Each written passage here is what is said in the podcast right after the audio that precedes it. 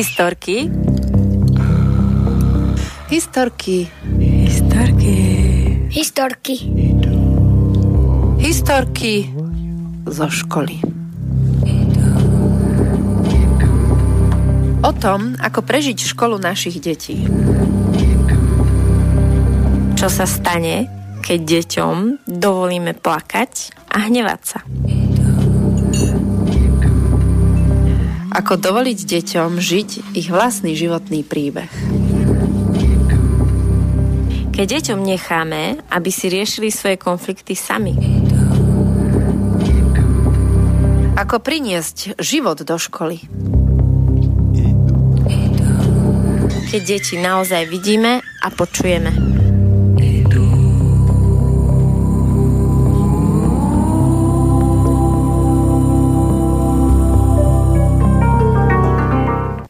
Dobrý deň poslucháči. A po dvojmesačnej prestávke konečne naživo. V decembri bolo veľmi veľa akcií v škole, január e, veľa skúšania.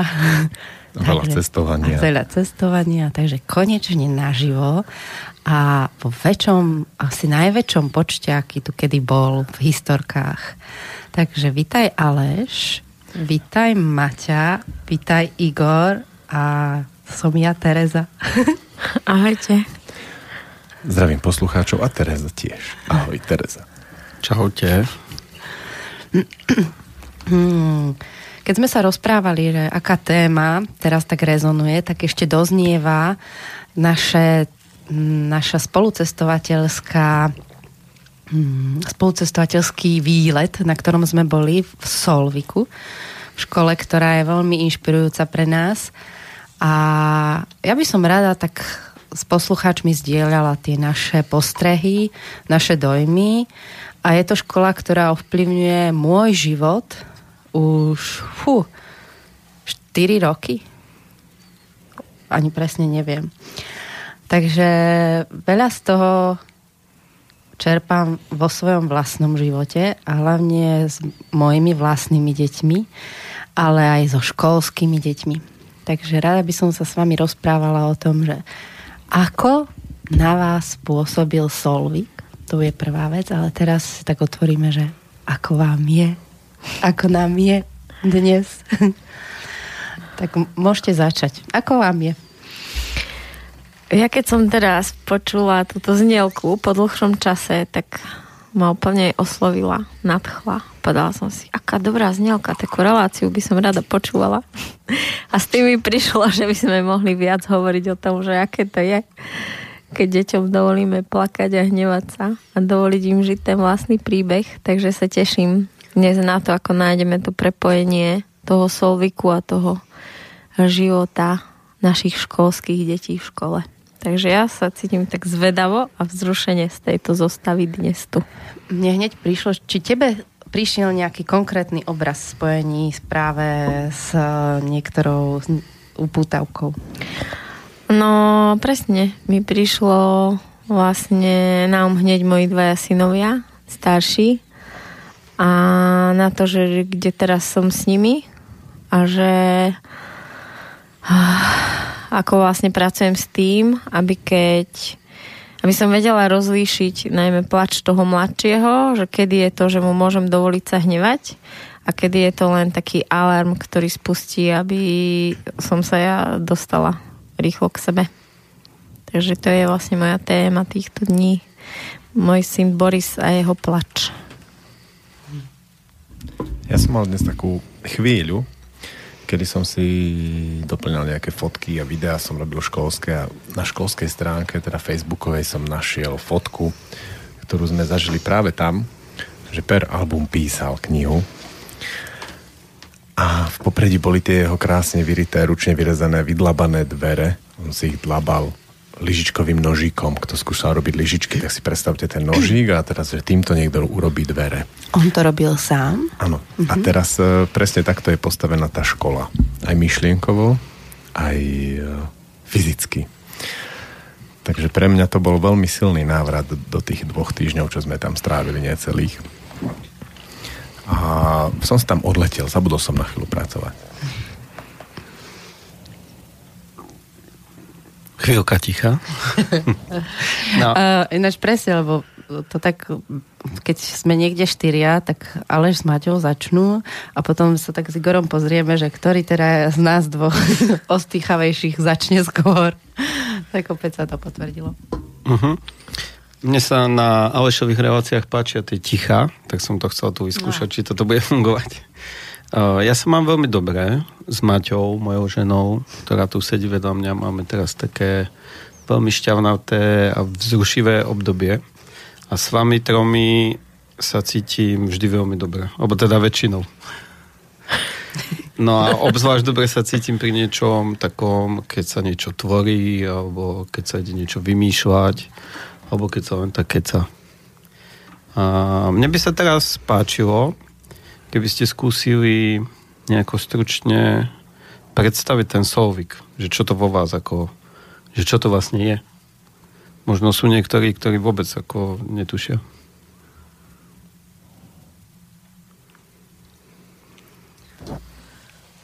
Pre mňa je tam veľmi silno cítiť ten staromaterinský a starootcovský uh, duch. Lebo sú to ľudia, ktorí vlastne tú školu založili pred 40 rokmi a zostarli tam a ich životy boli väčšinou hodne dramatické a tá dráma sa prejavila do toho, že sú nesmierne pokojní a majú veľký nadhľad nad všetkým, čo sa deje. A oni prešli naozaj niektoré situácie, môj život je pomerne ostrý, ale ich situácie niektoré by som teda nechcel ešte zažívať e, vo svojom živote. Ťažšie si to viem predstaviť, že by to tak bolo. No a to im dáva nesmierny taký rozmer toho, že keď tam potom prídeme my, ako na návštevu, ako tí, skoro ako vnúčikovia, niekedy sa tak cítim, tak potom sa tam cítim tak uh, ostaro rodičovaný tá vôňa tých starých mám a starých otcov a to, to, ako sa so mnou rozprávajú, ako sa na mňa pozerajú, ako mi dovolia si myslieť a hovoriť skoro čokoľvek. Potom ma občas jemne skorigujú. No a teraz to tam bolo veľmi silno pre mňa. No a v druhom pláne potom je to škola, kde sa chodím inšpirovať a učiť od učiteľov, ako to robia, lebo hneď keď sa na pozriem na niečo na tej hodine, čo tam prebieha, tak vidím ten, ten význam, ten zmysel. Ja to proste tak mám. Občas niečo nie a vtedy sa spýtam, ale väčšinou to vidím a ma to fascinuje, že oni to vedia tak vymyslieť. A potom to, čo ma vzrušuje, lebo vlastne dosť sme posledný rok sa venovali, ako naša škola bude vyzerať, je ten ich vizuál u nich je každé okno, každé dvere, každý kúsok každej budovy a tých budov je tam viac urobený ako krásna umelecká ručná práca. Fascinuje ma to tam. Už x rokov, boli sme tam asi 8 krát a stále ma to fascinuje. No, ja mám presne taký dojem, keď som tam prišiel prvýkrát, ale druhý, tretí, štvrtý, aj piatý, či koľkokrát sme tam boli, že je to také pre mňa také prázdninové obdobie. Že tam nemusím nič robiť, že tam mám veľký krút a že som sa veľmi vcítil do toho, keď som bol dieťa. Bol to podobný pocit, ako keď som prichádzal k Starkej na dedinu, keď som vedel, že už nebude žiadna škola, nie som tlačený do ničoho, musím povinne zjesť nejaké jedlo, aby starka bola spokojná, ale inak si behám po dvore a riešim si to, čo mňa práve zaujíma. Čiže mne to úplne evokuje ako našu nejakú takú dedinu. Ono je to aj situované v takom krásnom lese. Blízko je Národný park, more a sú to také, také dedinské domčeky u nás veľmi nie sú na dedine také domčeky, ale sú to v podstate také hlinené, drevené rozprávkové rozprávkové blatové domčeky. Teraz, keď nad tým rozmýšľam, tak uh, sa mi vynoril obraz tých ľudí, tých učiteľov, ktorí tam sú a že to tam veľmi pre mňa vonia zrelosťou a ľudskosťou zároveň. A posledný pobyt mi ukázal, že, že všade sú ľudia a s ľuďmi prichádzajú veci, ktorý, ktoré sa daria a proste prichádzajú aj tie chyby, keď tie veci robíme. A ten zážitok toho, ako tam tiež sa žije s tými chybami a že dovolia si tie chyby tam robiť, a bol pre mňa veľmi silný. A zároveň som cítila jednu vec, že je pre nich tiež niekedy ťažké ako keby ukázať uh, tomu svetu, že aj oni sú ľudskí. Že ten, uh, tá škola, ktorá je niečím výnimočná a dosť sa o nej hovorí, tak uh, je ľudská a to znamená, že sú v nej aj tie chyby, ktoré tí ľudia robia, konkrétni ľudia, ktoré urobia tie chyby. A ten zážitok toho, že, že to tam je a oni to vedia a vedia s tým žiť a ísť ďalej, bol pre mňa veľmi silný tento pobyt.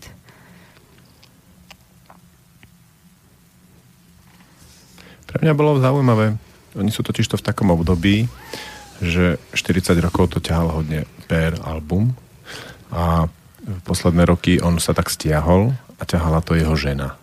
A tá sa teraz tiež stiahla, takže vlastne tá škola si trošku hľadá svoju tvár a svojich, svojho lídra alebo svojich lídrov. A ešte aj dlhoročná riaditeľka školy prestala riadiť školu, stala sa učiteľkou, lebo už e, má dosť toho riadenia a majú nového riaditeľa, pomerne mladého, muža, v porovnaní s nimi určite, lebo je to ich žiak, ktorý odrástol a už má neviem koľko, cez 30. Takže teraz ja to budem veľmi napínavo sledovať, že čo sa stane, keď oni zostarnú, už sú takí starí, že už sa im to nevládze alebo nechce riadiť a potom tam to uchopia nejakí tí mladí. Ako sa to tam bude mlieť? Uh, mne sa páči pozorovať ich, ako oni tiež bojujú s tým, ako to bude ďalej lebo majú niečo zažité, čo tých 40 rokov skúšajú, objavujú, hľadajú, majú zažité, čo funguje a teraz prichádza taká nová éra, noví učitelia, ktorí uh, sú niektorí žiaci, ale nie všetci ako keby prešli tým, čo si prešli tí už učitelia od zrodu tej školy. A teraz, ako sa tí starí dokážu vyrovnať s tým, že prichádza niečo nové, a či tí noví dokážu tam niečo to staré zachovať, ale vlastne posunúť po svojom. Takže tak ako hovorí, že si zvedavý, tak uh, ma to tiež láka tam chodievať a sledovať. A pre mňa, uh, ako Igor, ty si hovoril, že, že tam ideš na prázdniny, tak pre mňa naopak, ako mám pro, pocit, že vždy príde nejaký za, proces, ktorý som vôbec nevedela o sebe, že, že takto to vo mne je a tak, takto to mám, či už s ľuďmi, sama so sebou, s okolím. Čiže uh, to prostredie, keď uh, sme tam išli a že, že čo je tam také, ako to láka, že, že len byť tam je niečo, že, že sa niečo deje, keď to dovolím. A to je pre mňa ako dosť fascinujúce, že vojdem do nejakého priestoru a keď sa tomu priestoru poddám, tak sa zrazu začne niečo mlieť a diať. Tam je pre mňa veľmi silný ten motív, že oni 30 rokov niečo vyvíjali. Dá sa povedať, že to vyvinuli a potom sa zmenili deti. Takže vlastne je to ako, také ako menej použiteľné, ale oni to sami zistili. A dokonca aj tí no, starci, tí, tí zaslúžili to, profesori, profesori v dnešnom svete, takí tí múdri, ktorí to objavili, proste zistili, že ako, že takto to je a pr- normálne to zvládli. Že uvoľnili miesto tým mladším, aby to znovu vyvinuli ináč. Hej, no. Mne sa cez prázdniny vždy najviac procesov dialo, takže aj tam. Aha, a vlastne tam... deti sa učia väčšinou len cez prázdniny, keď nemusia chodiť do školy. A pre mňa je to také, že... Na Slovensku. Áno. Mm. Že... Uh, ja som sa ako pokúšal hľadať nejaký systém, ale mne... Potom som to pustil a mne to tam príde, že to, tú školu tvoria z môjho pohľadu dve také veci. To prostredie, to umiestnenie budovy a to všetko, ako to tam je, tá atmosféra. A potom tí ľudia, čo tam sú. Čiže uh, myslím si, že ako keby niekto chcel zobrať ako metodiku Solviku a vyklopiť ju niekde na Slovensku, v Čechách alebo niekde, tak je to akoby nemožné. Že prvom rade musel zobrať všetkých ľudí a keby sa mu aj podarilo nejaké pekné prostredie u nás nájsť a nemal by ľudí, tak by to bolo o ničom. A na tom oni veľmi stavajú, že uh, každý problém je vlastne problém nie detí, ale tých učiteľov, že si to riešia vlastne v sebe. A jedna vec, čo ma ešte fascinovala, je to šťastie tých starých ľudí, ktorí tam sú. Bo tam sú naozaj mnohí starí ľudia. Per má 85 či koľko, Meret má C70, Karin, no, tiež neviem, ale ďaleko po dôchodku. A pre mňa bolo úplne neuveriteľné na poslednej návšteve, keď u nás Meringotke sedela Merete, a vlastne nám hovorila s takým, ako keby som fakt nejakú, také malé dievčatko videl, že ja začínam učiť znovu, ja sa na to teším. Ja, a bola tam taká nadšená, však ešte nie som taká stará, veď môžem začať od znovu. A to bolo úplne v tomto veku vidieť tak fascinovaného človeka do nového začiatku, to som u nás nezažil nikde. Lebo Merete vlastne skončila s riaditeľovaním a pustila sa Áno. do učenia. Takže tam sú aj tí ostatní učiteľia sú väčšinou, no alebo priemerný vek je tam o mnoho vyšší ako u nás na škole. A u nás e, veľa stretávam takých mladých, zanetených učiteľov, ktorí teraz nové metódy a poďme to robiť inak a ako s deťmi lepšie a tak. Tí starí sú už takí, že koľko mám ešte do dôchodku a ako si získam kredity, aby som aspoň vyšší plat mal a no nejako to vytrpím mnohých takých depresívnych učiteľov stretávam a tam sú starí, dlhoroční učiteľia ako fakt šťastní s tým, čo robia. OK, ja som si teraz uvedomil jednu vec, že trošku kazíme formát tej relácie, volá sa to, že historky. Aha. Tak poďme začať, má to, to byť dnes historky zo Solviku. Tak ja dám moju. Áno. ja mám dve najsilnejšie momenty z tohto pobytu. prvý najsilnejší moment bol, keď vlastne sme mali večer tie talking, keď vlastne sme sedeli v kruhu mm, okolo péra, ktorý proste sedel a rozprával s nami. Rozprával nám, čítal nám z knihy a hovoril nám veci, ktoré jeho v rámci mm, celkového o, o vzdelávania ako keby fascinujú, zaujímajú. Rozprával nám vlastne o tom, ako to celé prišlo do jeho života, prečo vlastne začal ako keby hľadať nové spôsoby, ako robiť s tými deťmi. Rozprával nám o tom, o ľuďoch, ktorí ešte teraz, keď proste vidí nejaké video alebo číta nejakú knihu, čo ešte teraz mení jeho ten pohľad. A to je presne to, o čom Igor hovorí, čo teda mňa na tých ľuďoch tam fascinuje, že títo starí, staručičky ľudia neustále na sebe pracujú stále vlastne idú do svojich pocitov, stále rozmýšľajú nad tými deťmi, rozmýšľajú nad tým, čo sa deje, čo sa deje v nich, v učiteľoch, čo sa vlastne deje v tej triede. A to je pre mňa ako keby také vzrušujúce na nich. No a teda ten silný moment pre mňa bol, keď som si uvedomila, že vlastne tam sedeli o, ľudia, dokopy sme narátali, že tam bolo nejakých 15 národností.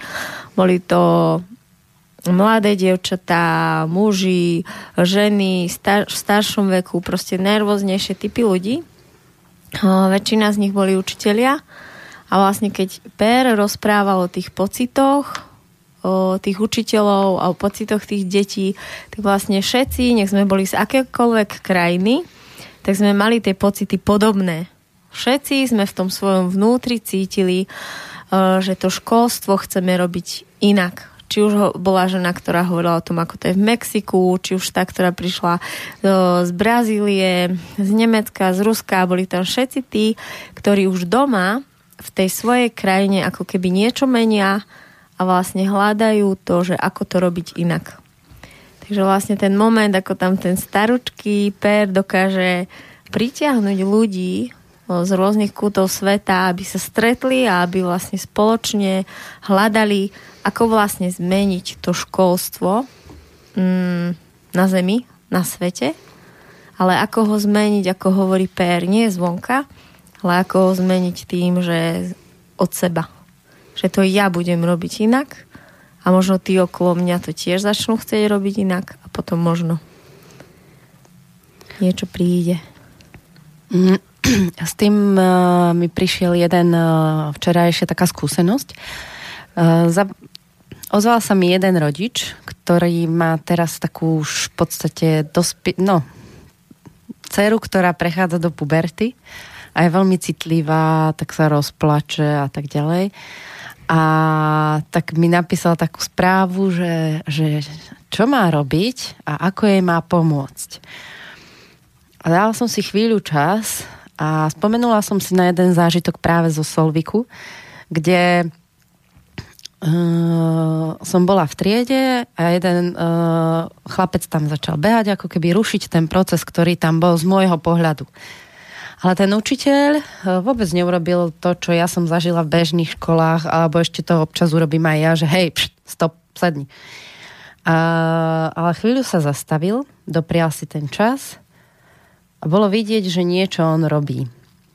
A zrazu ten chlapec si tak sadol a pokračoval No a tak som e, tomu rodičovi napísala, že, že dôležité je, aby v tej situácii sa postaral v prvom rade sám o seba. Že keď už tá jeho dcéra plače, tak ona sa stará. A že nie je to vždy jednoduché, ale že dá sa to. A, a to je pre mňa veľmi vzácný moment práve aj v Solviku a nie vždy mi to ešte ide mne samé ako učiteľke, že presne ešte občas poviem, že č, č, sadni. Ale cítim e, ten rozdiel toho prístupu aj tej reakcie tých detí, keď to dokážem vtiahnuť ja na seba a nie práve von. Takže včerajšia skúsenosť toho, tak som veľmi zvedavá na pokračovanie toho rodiča, že ako to zvládol on sám v sebe. Mne sa páčila tá historka, možno ma doplňte, s skálami, že v Solviku majú hneď pri budovách tried, každá trieda má svoju budovu, respektíve dve triedy majú jednu podľa veku. Že malá trieda má menšiu miestnosť, menšie lavičky, väčšia trieda má väčšiu a posledná deviata, 8. 9. trieda má takú katedrálu krásnu drevenú, že úplne radosť tam byť. Tak oni hneď pri budovách tried majú také obrovské skaly. To je ja neviem, niečo ako u nás v slovenskom raji, kde sú tie pekné skály a potom tečú také vodopádiky, tak oni to hneď majú vlastne pri tých, ško- pri tých triedach. A cez prestávku deti len tak vybehnú, niekto si tam hrá niečo s kameňmi, niekto sa hojda na hojdačke a mnohé deti občas vybehnú na tie skaly. Uh, nie, nie sú tam žiadne, žiadne značené chodničky, žiadne zábraduja, žiadne bezpečnostné prvky, nič. Vlastne len tak deti vybehnú na skaly, e, ktoré naozaj z tých 30 metrov, keby, keby sa na to pozrela nejaká starostlivá učiteľka, že Ježiš Maria sa mu šmikne, spadne, zabije sa, zlomí si ves. A neviem, komu sa to presne stalo, či niekomu z nás, že prišiel tam cez tú prestávku a pozerá tak na tie deti a pýta sa vlastne miestneho učiteľa, a to sa vám akože nič nestalo za celú tú dobu, čo sú tu tie skaly a tie deti. A nebojíte sa o nich? A otočili sa vlastne k tomu pýtajúcemu a vlastne mu hovoria, že, že nie, nič sa nestalo, ale ak sa bojíš ty, tak odiť. Lebo keď sa bojíš, tak sa určite niečo stane. Takže to mi prišlo také veľmi také poukazujúce, čo tam sa vlastne deje. Teraz rozmýšľam, že čo môžem povedať, či to už je historka, alebo nie. Ale chcem... Sú tam slovesa? Budem sa snažiť to zhistorkovať. Že keď si presne o tom hovoril, tak to je akoby ten o, najväčší poklad, čo ja som si ako keby doniesla za tie roky zo Solviku, alebo sme si my donesli, že vlastne o tá práca v sebe to bolo vlastne, čo som ja pozorovala na Karín, keď som chodila k nej do triedy učiť sa, alebo teda po, o, ako keby pozerať na to, že ako ona vlastne pracuje s tými deťmi ako triedna. A tam presne som zažila, že vlastne keď sa tam niečo dialo, tak o, a celkovo to aj vidím na tých ostatných učiteľov, že oni vlastne sú tak veľmi pozorní, že oni menej hovoria a viac ako keby myslia alebo cítia, a najprv vlastne vždy urobia tú prácu v sebe. Že vlastne bola tam nejaká situácia, ja som nerozumela po švedsky, lebo vlastne tie dievčatá sa tam niečo ako keby hádali. A vlastne pozerala som na Karin a ona nikdy ako keby nezareagovala, že hneď, že vlastne hneď do toho vstúpila alebo niečo povedala. A vždy z toho tónu hlasu som vlastne pochopila, že teda najprv bola ticho, potom začala klásť tak pokojne tie otázky, potom bola zase ticho, potom iba niečo povedala, a vlastne tie devčatá skončili ten oni a sadli si do lavic. A že vlastne to je presne, že hm, keď sa teda niečo deje, Takže vlastne ako keby predtým, ako hneď to začať riešiť s tými deťmi a na niečo sa nám to podobá, tá situácia, tak vlastne ju hneď nevyhodnotiť a nezareagovať. A možno naozaj si dať ten čas, viac sa tých detí spýta, že čo, sa, čo vlastne cítia, čo sa práve deje. Nejako oči, o, poriešiť tie svoje pocity z toho a potom až môže niečo prísť ako keby von z toho učiteľa. Púšťaš pesničku, či? A už sa tak sústredene pozeral. Áno, mne sa to veľmi páči a ja som to trošku pripisoval tej švédskej, tomu švédskému náturu, že oni sú všeobecne takí ako kľudní, rozvážni, už mi ide podmaz hudobný. A ja som to párkrát skúšal aj u mňa v triede, že nezačínal som ranný kruh, tak šatnú všetci tuto poďte. A som tak prišiel, zobral som si hrušky, vyšiel som hore, my máme také bydielko, taký kurniček. Nikomu som nič nepovedal, začal som si krájať hrušky. A vôbec som neriešil, či niekto je na mobile, alebo či sa hádajú, strkajú, alebo niečo. A ja mám deti štvrtákov, šiestakov, tak oni tak postupne začali prichádzať, si sadli a chvíľku bolo také ticho. A mne v tom bolo vtedy tak veľmi dobre. A potom sme sa len tak začali rozprávať.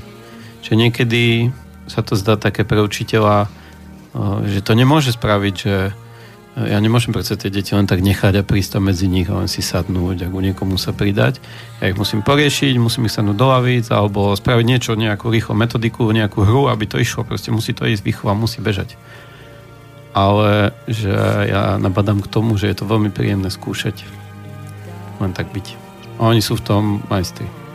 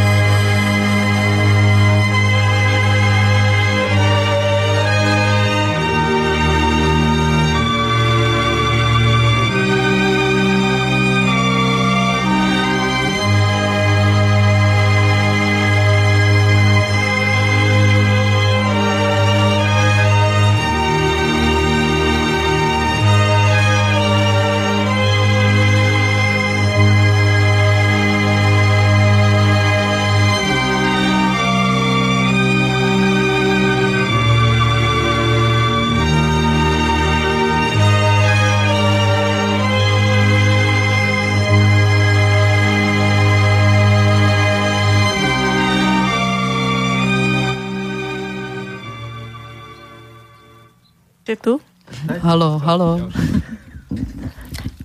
Ako deti. Ja som chcela sa napojiť na to, čo si hovoril ty, Igor, to rán, tie rána. A, a dnes mám tiež taký veľmi silný zážitok. Ja chodievam do triedy veľmi rada skôr, aby som práve mohla priváňať k tomu, že čím tie deti prichádzajú a čo je ako keby v nich už, že dnes sa to tak môže rozbaliť. A jeden z nich je veľký fanatik Titaniku a dnes doniesol taký malý model, ale už to nebol Titanic, ale bola to nejaká Aida. V živote som nepočula o tej, lode, o tej lodi. A teraz je to malinký model, ktorý on rozprával so zanietením. Prišiel z bežnej školy ináč ten chlapec, kde mal veľmi veľké problémy. A teraz, keď tam bol, zrazu prišla skupina iných detí, sme tam boli, držal ten model, rozprával, že to je, ja ani neviem čo vlastne, lebo to neviem ani ja opísať. Som videla tie krásne malinké záchranné člny a tak ďalej. A on, oni celé, celý ten e, čas, ktorý ako keby, že už sa má začať, sme venovali tomu opisu tej lode. A všetci, ktorí sme tam boli v tej chvíli, sme boli tou témou veľmi, veľmi zaujatí. A ja som, keď ako skončil, tak ja som si sadla a oni ešte potrebovali niečo. Potrebovali ešte nejaké veci si dodať. A ja som tam tak sedela, ešte si každý tak niečo doladil a zrazu to prišlo. Prišiel ten moment, že sa môžeme to ráno stretnúť v kruhu. A bolo to veľmi silné dnes, lebo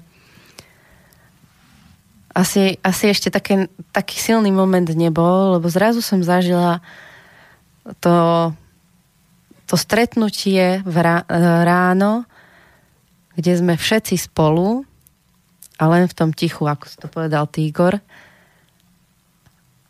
A tak sme mohli začať niečo, respektíve pokračovať.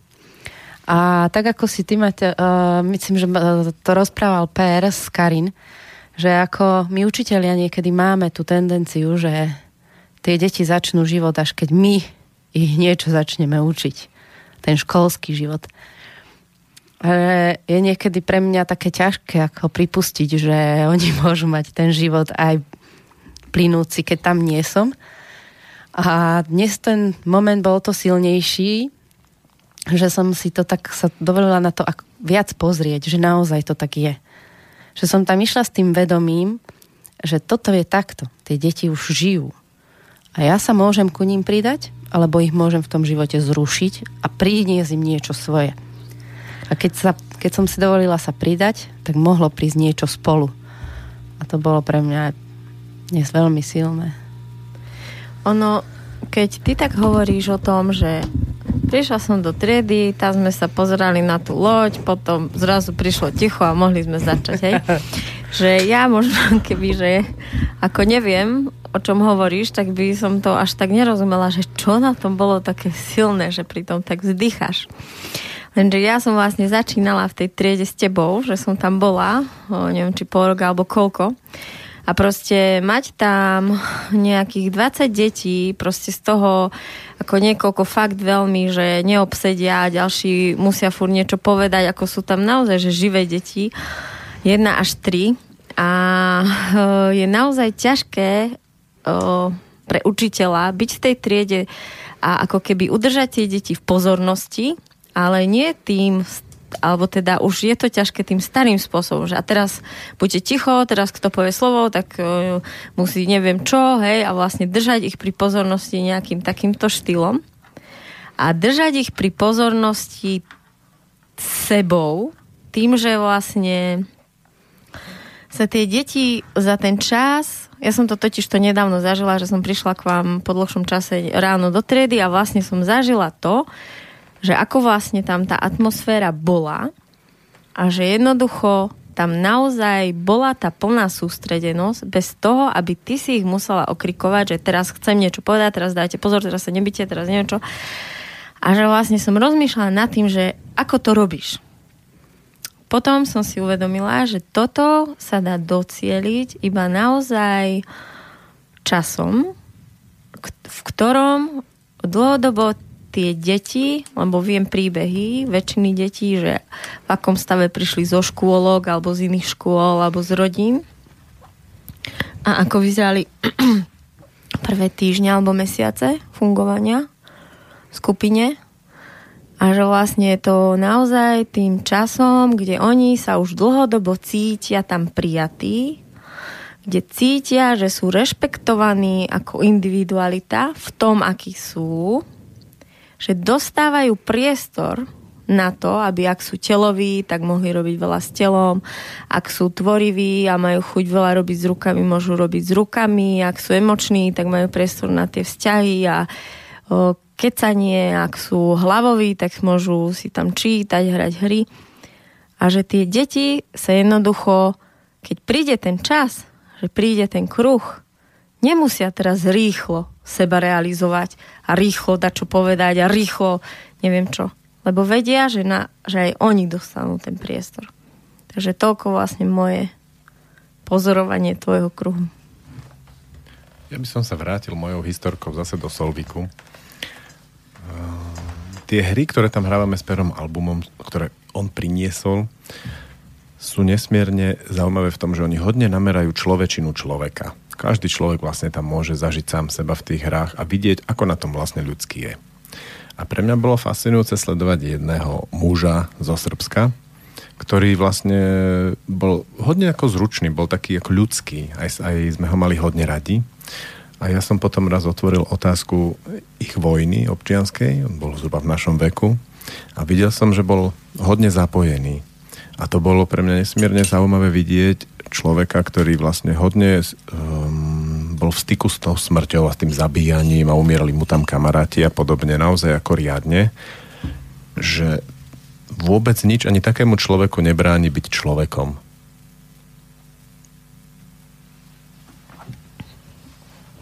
Potom sme mali kurz s Andrejom, kde on o tom trošku hovoril. To bolo zaujímavé, mi to tak zapadlo že v tradičnej kultúre, keď sa človek vrátil z vojny a zo zabíjania, tak potom prebiehali také očistné rituály, kým ho vôbec pustili do dediny. Že sa veľa kúpal, rozprával sa so starými ľuďmi. A zjavne e, potom bol, bola tá možnosť, že sa vráti zbavený tej, tej smrti a tých všetkých vecí, ktoré tam pozažíval a mohol byť zase taký ľudský, jemný, nežný, vychovávať deti, mať ženu a podobne. Koniec mojej príhody. Keď chodívame do Solviku a práve na kurzy, tak uh, tie perové hry sú stále rovnaké. On stále urobí lavičky, stále urobí tlieskanie a tak ďalej, ale zároveň sú vždy iné. A je neuveriteľné, ako je to pre mňa ťažké prebehnúť po lavičkách pred davom ľudí, a zároveň neuveriteľné, ako dôležité je niečo s tým v sebe robiť. A cítim, že na tomto kurze, keď som bola teraz, tak e, to bolo už podstatne ľahšie ako predtým, ale stále ešte ťažké. A keď e, hrám s deťmi ráno práve tieto hry, tak e, je to úplne iná zase pozícia a na druhej strane vnímam, čo sa deje v tých deťoch. Aké to je, kde sú.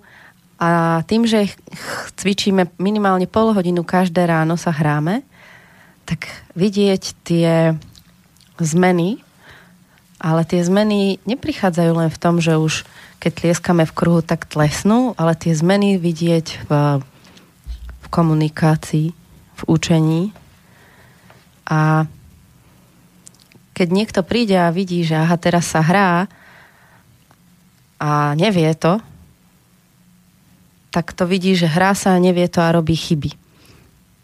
Ale tým, že som si ja mohla prejsť tými hrami práve s pérom, tak vnímam, čo sa deje vo mne a preto je pre mňa veľmi citlivé pozorovať uh, tie chyby tých detí a viem, že teraz to prišlo.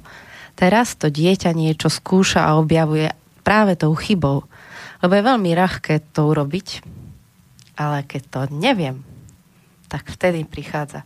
Či už to seba poznávanie alebo čokoľvek. Takže pérové hry e, v, vo Švédsku veľmi otvárajú tie moje ťažkosti a dovolia mi práve urobiť tú chybu a učiť sa. Povedz nejakú konkrétnu príhodu z nejakej konkrétnej hry. Čo v tebe No, rezonuje? lavičky sú pre mňa veľmi silné. Lavičky sú tak silné, skús to tak prebehnúť opísať lavičky. ako historku. Že stačí to, že je pre mňa ťažké prebehnúť cez lavičky, keď sú tam ostatní ľudia. No dobre, ale historka je takto. Sedeli sme tam, čakali sme na pera, per prišiel, začal Ale to ukladať musí lavičky. prísť. Takže ak máš historku, tak daj. No ja narážam na to, že to bola historky. A teraz sme chceli historky zo Solviku. Kľudne a sa už je to taká k tomu, Leško. 3 čtvrte hodinka filozofovania. OK, tak ja mám ďalšiu filozofiu, ktorú môžem zabaliť do historky. To je, že vždy, keď vlastne hrávam ja v Švédsku tieto hry s pérom, hry, tak vždy som sa vracala do našej školy úplne nadchnutá s tým, že prídem a teraz to budem robiť naplno v našej škole. Tie isté pocity som mala aj keď som vlastne chodila na intu hry každý pondelok na prvý stupeň a vždy po tých hrách som bola taká nadšená hovorila som si a urobím ich na druhom stupni. Proste, aby mohli to zažiť aj tie deti.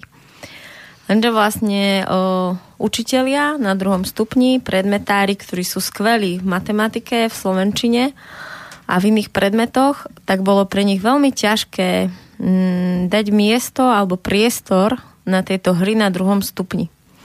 A takmer vždy, keď sme sa s Igorom pokúšali to tam priniesť, to jednoducho tí učitelia dokázali urobiť, aby sa to nepodarilo. Dokázali urobiť vlastne tú stenu a vlastne tie hry na druhom stupni neprežili. No a tentokrát, keď sme boli v Solviku, tak sme opäť prišli takí nadšení, nabití s tým, že tie hry sú proste skvelé, milí poslucháči, zažiť a, a je to. O, tak sme zase prišli s tým, že jednoducho, že chceme, aby mohli zažiť tieto hry všetky deti na našej škole. A prišli sme a nastal ten čas. Akorát je situácia ako keby v našej škole taká, že vlastne každý triedny učiteľ, ktorý aktuálne je na tom druhom a treťom stupni, rozumie významu tých hier a sám ich zažil. Zažil na vlastnej koži, čo to urobilo s jeho vnútrom, čo to urobilo s jeho telom. Takže ako keby každý ten triedny dal také veľké zelené áno pre tú svoju triedu. Takže vlastne pre mňa je veľmi silný moment toho prenosu aktuálne, že sa nám podarilo s Igorom rozbehať útorky a vlastne celá škola má možnosť zažívať tento pohyb a túto prácu s telom.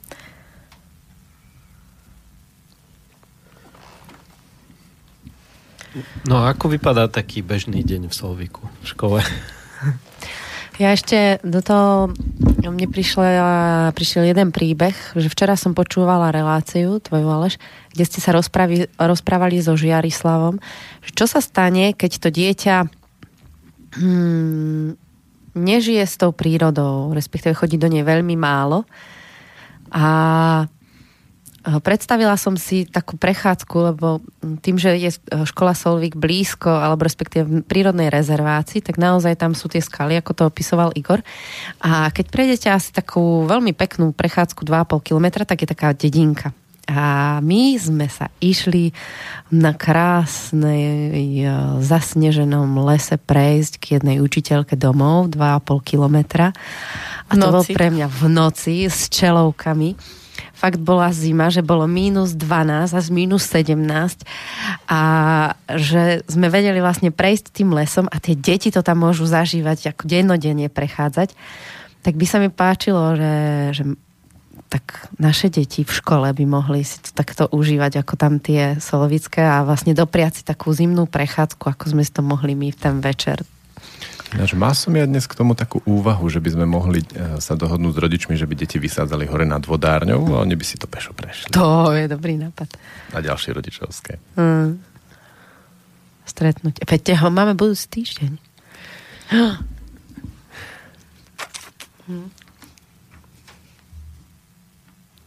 Moja silná príhoda bola, ako sme prišli na letisko a nemali sme ten odvoz, ktorým sme počítali, že budeme mať. Boli sme vlastne štyria dospelí a dve malé deti, čo presahuje kapacitu bežného auta. A teraz sme prišli za taxikárom, že či nás odvezie aj v takejto situácii, tam, kde chceme ísť. Samozrejme, taxikár prvý bol nejaký, odhadujem ho niekde do arabského sveta, tak tento nedal. Ale v druhom taxíku sedel starý švéd, starý švéd, a ten sa na nás pozrel a povedal, že to dá, že môžeme sa naložiť. A nepovedal nič, bol veľmi ako taký, že nerozprával sa, iba tak šoferoval to svoje auto, tú 3 4 hodinku, ktorú sme išli. A, a e, v Švedsku sú nesmierne veľké pokuty za takéto veci. A napriek tomu on to dal a ja som na ňom videl, že on to vidí v tom, že keď sme vyrastali, tak neboli takéto predpisy a tiež sme to zvládli. A teraz niekto prišiel s takýmito predpismi, ktoré sú mnohé také ako málo zmysluplné alebo iba za istých okolností, tak predsa to môžeme urobiť podobne ako za starých časov. A ten výlet tým taxikom bol výlet zo starých časov.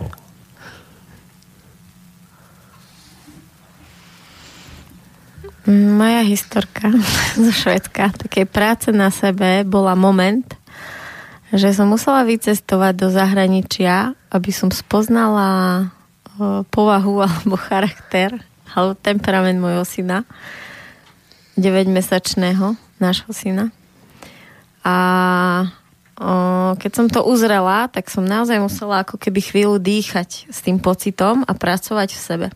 Pretože prišli sme ako keby že na neznáme miesto, kde bol kruh cudzích ľudí, ešte ja neviem veľmi dobre po anglicky, takže povedať im niečo v zmysle, že ak vás bude rušiť, tak uh, mi to povedzte, alebo mu môžete povedať nie. Bolo pre mňa také ťažké v tom kruhu hneď prvý deň otvoriť.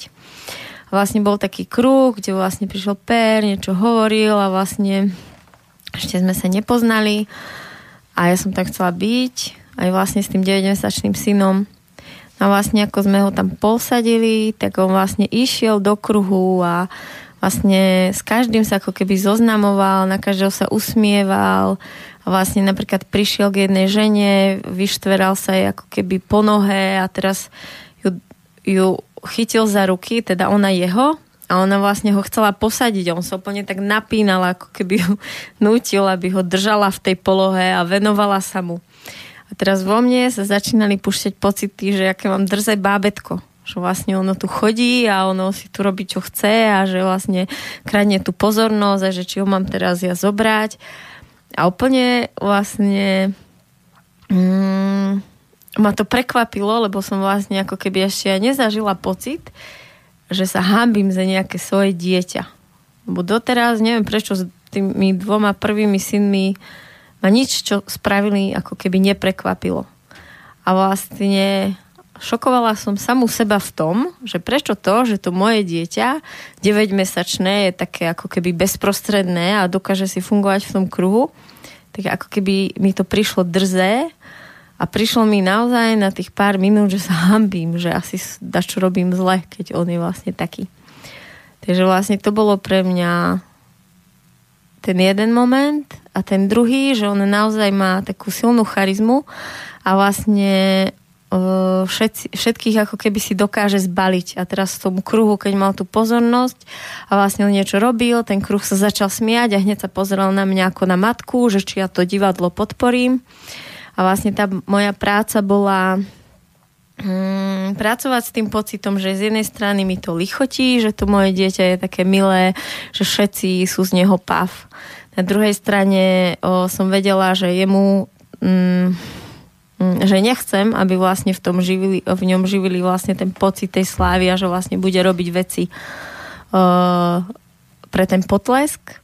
A na ďalšej strane, že som nechcela, aby vlastne ako keby kradol pozornosť tomu, čo sa v tom kruhu práve mohlo udiať tým, že vlastne pol kruhu teraz nebude vnímať, lebo budú všetci len ako keby pozerať na ňo. Takže to bola vlastne taká moja práca v tom Švédsku, v tom kruhu, že vlastne keď on urobil niečo také hviezdne a oni vlastne tie všetky reflektory najprv na ňo, potom na mňa, tak vlastne ostať v sebe, nedať tomu pozornosť a vlastne vždy, keď tí dospelí uvideli na mojej tvári, že ja naďalej počúvam toho pera a vlastne neživím to, čo sa deje v rámci toho ich divadielka, tak sa ako keby opäť stíšili a už to neživili a zase vlastne odišla tá pozornosť k tomu pérovi alebo k tomu, čo sa vlastne v tom kruhu dialo.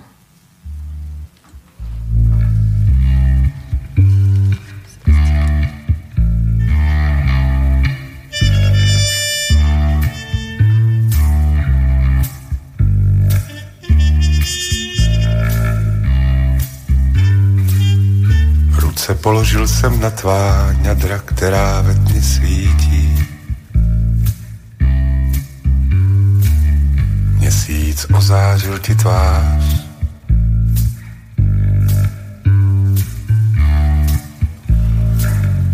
Tvoje jemně rozevřené tělo mě chytá do svých sítí.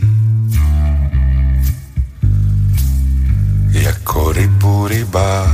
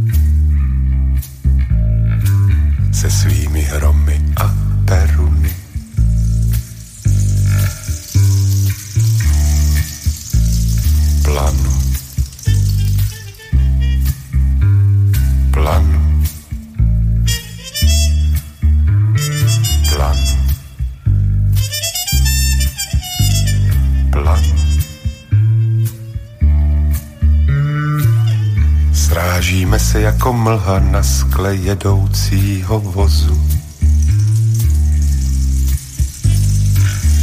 Jako kapka v kapce.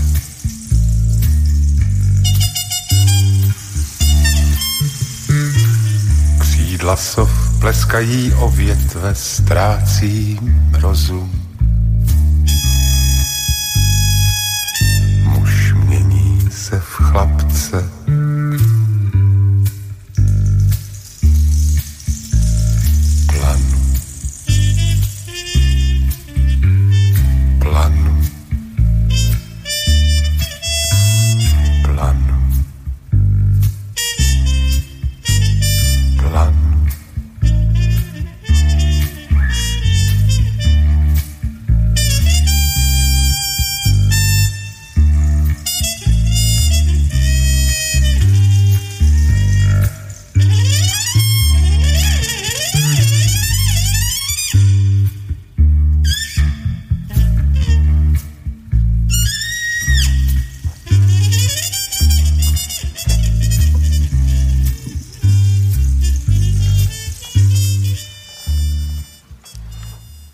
Som chcela rozprávať o zážitku na, alebo respektíve návšteve Pérovho domu.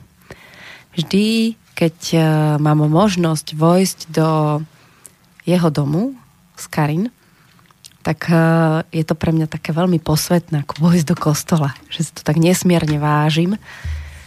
A hmm, tentokrát, keď sme boli pred rokom, tak som mala pocit, že Pér je unavený.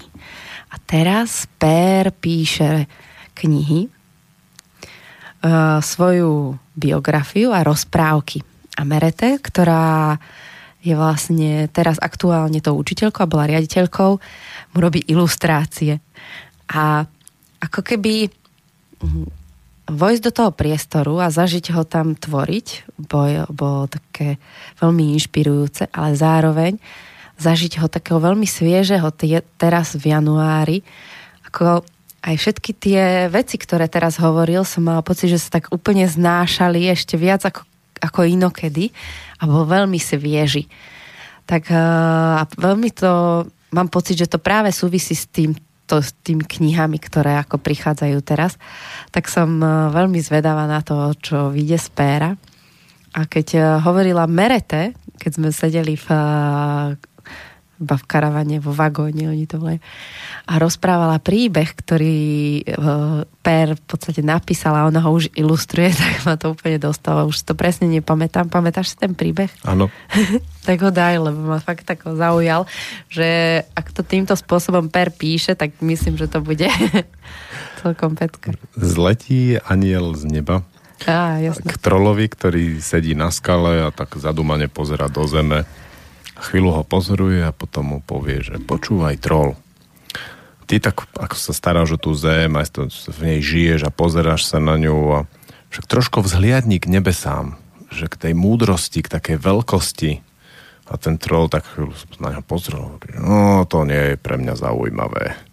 Ale veď všetky tie pekné veci tam hore, tie hviezdy a ten celý ten nebeský svet, tam to, tá, tá božskosť a potom aj to slnko že ja ti ukážem slnko. Troll sa otočil k nemu, stiahol gate. A teraz aniel taký pohoršený, že troll, ako môžeš toto, toto mať takto vlastne s celým tým nebeským svetom a s tými posvetnými vecami. A že ja som troll, ja som tu na zemi, žijem na zemi a starám sa o tie zemské veci. Pre mňa to bola nesmierna reklama na celú tú perovú knihu, lebo poznám, ako Per pracuje so slovami a keď ho počúvam, pre mňa je to veľmi silné. On je vlastne človek, ktorý mi ukázal, že spev má nejaký hĺbší zmysel ako len počúvať kapely a počúvať dobrých spevákov ako nejakú show. Vlastne Per má tú schopnosť, že on keď zaspieva s ľuďmi a urobí nejaké tie cvičenia alebo hry, ktoré sú zvukové, tak potom dostanem chuť spievať aj ja, ktorý som bol dlhé roky presvedčený, že to neviem, nemám na to a že ten hlas je úplne nepoužiteľný na to. A za to som Perovi nesmierne vďačný. A mali sme presne jedno také cvičenie. Sme tam tak sedeli, bol večer a on do toho začal spievať. Per je momentálne hluchý, takže vôbec nepočul, čo bolo okolo neho, ale nesmierne to sadlo. A potom sa Pera niekto pýtal, že Per, v, akých, v akom jazyku si to spieval? Neviem, ja si to vymýšľam. Ja som sa ho na to pýtala v relácii a presne teda keď hovoríš, že vojsť do toho domu a presne tak aj vznikla fotka, o ktorej si na začiatku hovoril, že sme vošli vlastne do toho domu a tým, že on nepočuje, tak vlastne nezaregistroval, že Kari niekoho pustila a iba jak som vchádzala do miestnosti, tak som presne videla tie obrovské dvere a z tej miestnosti, kde on vlastne písal tú knihu, to šla taká obrovská tvorivá energia a atmosféra, kde on vlastne mi za, tý, za tými dverami sedí pri tom stolíku s lampičkou a vlastne úplne hlboko ponorený, že vlastne si nevšimol, že sme prišli. Vtedy som ináč pochopila ja, že prečo Igor už tak túži po svojom písacom stolíku, že tam taký písací stolík môže veľa priniesť človeku. A že, že naozaj, e, ako si ty, Tete, hovorila, tiež som presne mala pocit z pera, lebo vlastne my sme nahrali tam tú reláciu aj s Karin a keď tá relácia skončila, tak oni úplne žiarili takým a mali také slova, že akože proste hovorili, že akí sú šťastní, že ako príjemný strávený čas a boli takí úplne nabití. A že presne mám pocit, že aktuálne sú vo fáze odovzdávania keď sme tam ešte boli predtým, že ako keby naozaj, že žili ten život, ešte ho ako keby tvorili, že museli držať tú školu a boli akoby pohltení tým, že čo musia ešte urobiť. A že teraz presne, že už sú vo fáze ako keby, že už to pustili, že už nemusíme a že už iba môžeme ako keby, že odovzdávať. A že možno presne to je to, že čo ich vlastne akoby teraz nabíja. Áno, Milí poslucháči, túto reláciu nájdete na YouTube kanále Martina Junga. Keď Dvaja chodí... sme sa nadýchli, ale e, môžeš. Na kurzoch s pérom spievame okrem hier na spievanie zameraných spievame dvakrát a to je ráno a večer. Ráno je to také cvičenia a večer je to už samotné spievanie. A práve ja som to prvýkrát zažila v Nemecku s Pérom, kde bolo veľmi veľa nás. a mohol, rozdelili sme sa na dve skupiny a jedna skupina spievala a tá druhá ležala a počúvala. A najprv bolo pre mňa zvláštne, že prečo vlastne je to takto, že tam ako ležia a počúvajú.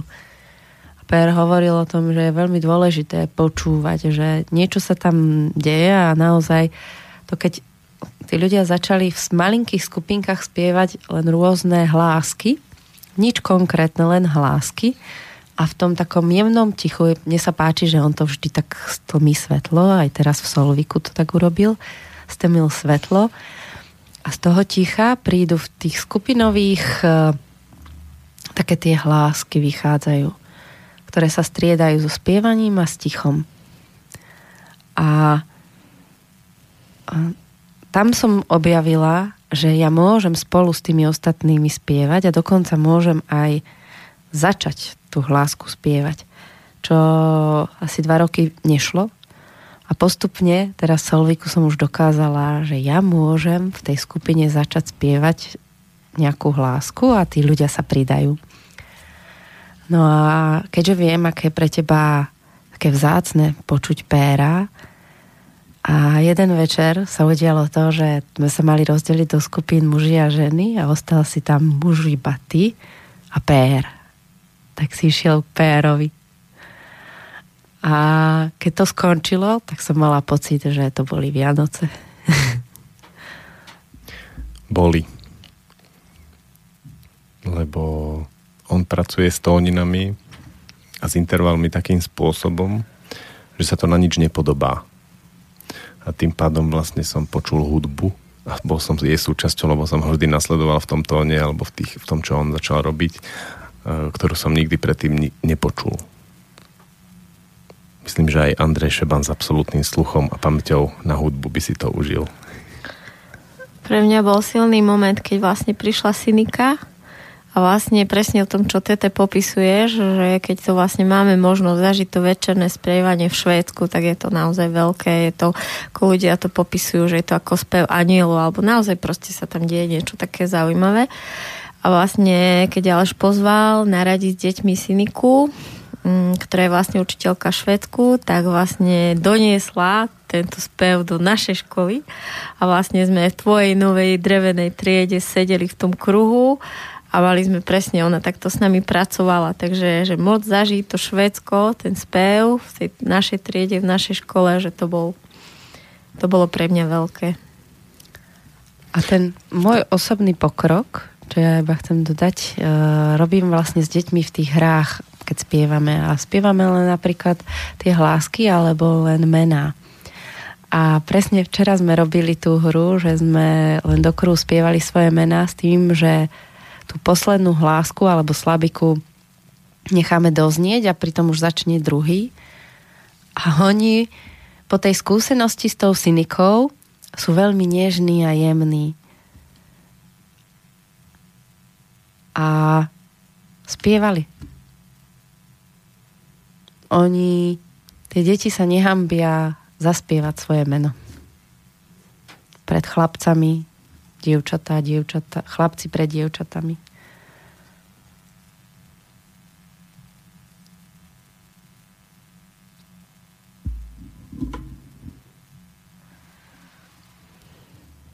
Ja mám dneska jeden zážitok, vlastne mm, ten prenos, teda švédsky, o, na výtvarnú výchovu bolo, že som prežila niekoľko dielní z Merete vlastne pri tom malovaní a ona vlastne nás učí takú techniku, ktorá vlastne stále dokola sa s niečím pracuje dovtedy, až vlastne vás to úplne uvoľní v tej kresbe, úplne vám to rozbije všetko, čo ste naučené, že takto by to malo vyzerať, tak to všetko, čo máte v tej hlave, že keď sa pred vás dostane biely papier, tak a idem podľa nejakých modelov.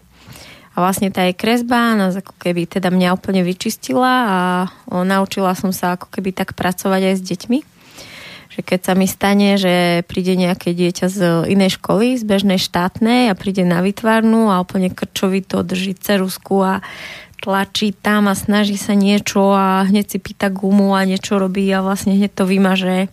Takisto keď dostane farby a výkres, tak úplne do takého krču, že aká je téma, čo mám robiť, ako to je, aby to bolo dobre. A vlastne naozaj, keď dlhšie pracujem s deťmi s touto technikou, tak vlastne zažijem to, že sa v tom uvoľnia a že naozaj dokážu slobodne tvoriť bez toho, aby mysleli na to, že ako to bude vyzerať, čo by som mala, nemala, že sa dokážu vyčistiť do ako keby toho pôvodného tvorivého stavu. No a dnes vlastne som mala tretí stupeň, sme vlastne mali že tému, že Picasso. A najprv sme pozerali film z jeho života. O, tam vlastne má tie svoje ženy a tam sa dejú kadejaké veci. No a vlastne jeden chalán, ja som hovorila, že pozrieme si ten film, aby sme sa vlastne dostali k nemu bližšie, aby sme zistili, ako myslí, aby sme ho lepšie pochopili a potom vlastne pôjdeme malovať.